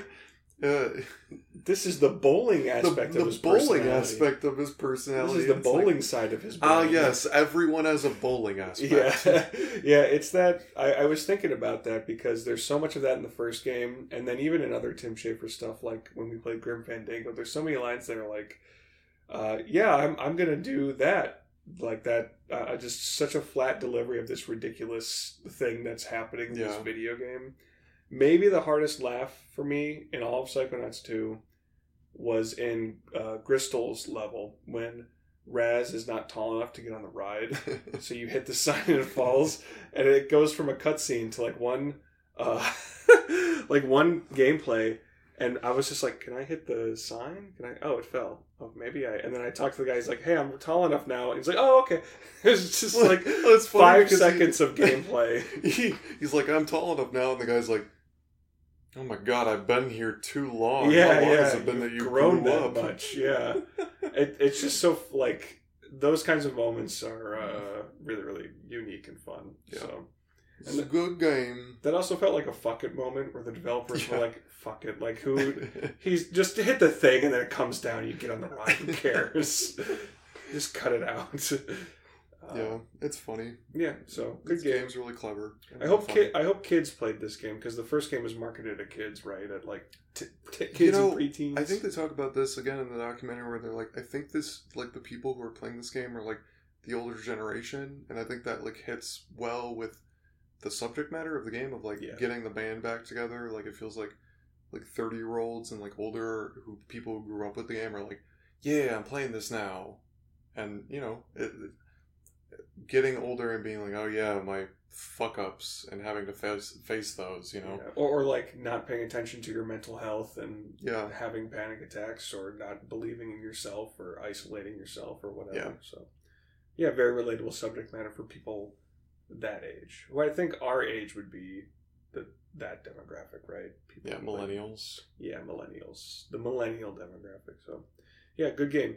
Uh, I will finish our conversation by saying, uh, psych. I would need to replay some other games, but I'm pretty sure Psychonauts Two is one of my new favorite games of all time. I, I think it's this might be in my top ten. Really. Yeah, it's it's really really good. I don't think it's up there for me, but I remember in 2021, my game of the year was Halo Infinite. Mm. And I love Halo Infinite. The time that I spent with it, like in 2021, was some of the most fun I've had in a multiplayer game, like ever, Sure. when it first launched. Um, and also, I just, I love the freedom that that campaign gives you with the fucking grappling hooks, man, are so much fun. Um, it's not a good campaign. It's not the best Halo campaign, but it's that fucking gameplay, man. Is, is just put a grappling hook in a game, and you got a you got a winning winning game right there. Yeah, I mean, it doesn't need to be the best to be your favorite. Yeah. grappling hooks and uh, gliding are are just Yeah. like always fun. And uh, I think now I would probably change that and say Psychonauts Two was probably my game of the year in twenty twenty one. I, I I played it late, and I, I just I really really like Psychonauts Two. I don't think it's perfect. Yeah. but no game is. Mhm. You know, I, Yeah. I I had a lot of problems with Tears of the Kingdom, and that was my game of the year last year. Not Alan Wake Two, unfortunately, because there were a lot of problems with that game too. Was Alan Wake two Second, close? it was it was Okay. second. I mean, it, it wasn't even close. Like other stuff that I played, I was like, this is not even close. uh, but it, like Alan Wake Two was almost there. If the gameplay would have been better, I think it would have gotten there. But That's the other game I, I need to play. Like I'm I'm very happy to play Psychonauts two, but we got to play Alan Wake two. you got to get a PS5 or Series X I know. first. But it, it's fine. Again, if there's a there's a PS5 uh, upgrade this year, which all sign was signs point to yes, I'll just give you my PS5, and then you got it. Yes. All I have to do is Mooching off I just have to wait to get stuff for free from you uh, when you buy stuff. I'll get your hand me downs. Yes. Uh, okay, so that's Psychonauts 2. Yeah. Uh, You'll get your hand me downs, the Xbox One that you got a hand me down for. I, I have an Xbox One in this room and I have a PS4 in this room. Neither of them are consoles that I paid for. They were both gifted to me by friends that said, "I'm I got the new version. Do you want this?" And uh, actually, uh, my friend Austin, who gave me this Xbox One, he literally said, "I got the new Xbox model. I am never going to touch this Xbox One ever again. So you might as well take it because it's just going to sit here." And I was like, "Well, And I gave you the PS4 because I'm like, well, we're gonna play PS4 games. You should probably have this. yeah, And you know what? You gotten a lot more use for uh, out of it than I have. really." Uh, like now, like I, I would not have touched Sure. my PS4. I'm sad because uh, there are some things on the PS4 that I like, like themes. There are no themes on the PS5, and Uh, God damn it, I want to look at Tifa's backside. her Cut that out, Jordan. No, I, I want to watch Corn Love and I the Firewatch theme. that sounds you never, wholesome. you never fucking change the theme, and I would go in there and change the theme all the time, and I can't fucking change the theme on the PS5 it all. All just one fucking theme. I'm like, this sucks. You know what This is is bad. Your your PS4 also has uh, PT on it, Yeah, so uh, that makes it worth seven million dollars. no, that won't be for a while yet. I think that I think people are able to. Maybe they haven't been able to extract that off off of the uh, the PS4. I, I don't know. The only copy of that game is in Guillermo del Toro's work desk on a on a hard drive. Yeah, Guillermo del Toro owns that. yeah, Not yeah. Nor- Norman Reedus has the only copy of PT. Yeah, crazy. Fucking PT, man. Yeah. Uh, so that's Psychonauts 2. Yeah. Right? That's our discussion. Anything you wanted to close with or anything else you wanted to say? No, uh, not about Psychonauts 2. We could we could close out. Yeah, okay. Well, thank you for listening to No. is listening. What? Gotta fucking say the next game, you oh, crazy sorry. man. I'm trying to, here I am trying to read our closer, and I'm not even talking about the next. It's been a day. Uh, our next game is uh, Super Metroid, yeah. a, a very different game from Psychonauts 2. No. no, Psych- Super Metroid has a trip out scene too, and and uh, and uh, they actually also center around Grulovia in Super Metroid. It's weird. Yeah, but we're gonna play it on. They're also written it's also written by Tim Schafer. yeah, Tim. Yeah, Tim Schafer wrote all the dialogue in Super Metroid. Um, that will be played via the Nintendo Switch Online, uh, like Super Nintendo system or whatever, where it's just free if you have a Switch think I online. have it on 3DS as well. Well, la di da. You can play on your fucking 3DS then. I'll play it on Yeah, Switch. I got it for free when they were like, "Oh, we feel bad that we fucking made this cost three hundred dollars and you paid money for it." Yeah, honestly, yeah, that's. Hey, people are pirating this game, so I guess we'll just put it out for free, uh, less optimized than the pirated version. But we're gonna play Super Metroid, and um, I'm looking forward to that. I've always wanted to play this game. It is uh, like Psychonauts one and two. I always wanted to play Psychonauts one, and then as soon as we played it, I was like, I gotta play Psychonauts two. Metroid Two and on Super Metroid are the only ones that I think that I haven't completed all the way. I think I've played both of them at different points, but I've never finished them. But I played, I think, all the other Metroids. No, I didn't play Federation Force, and I, I had never finished.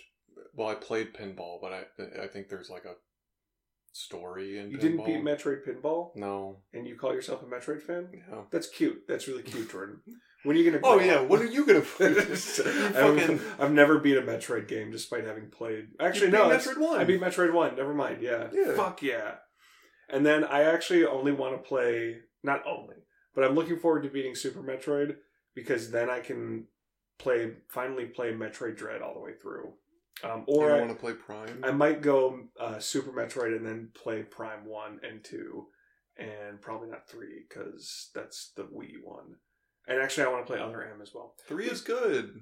I, I I've played three. I just never beat it. Um, so it, maybe it's time. to They're all good. Yeah. The Prime trilogy is like one of those where I I think there's no like stinker.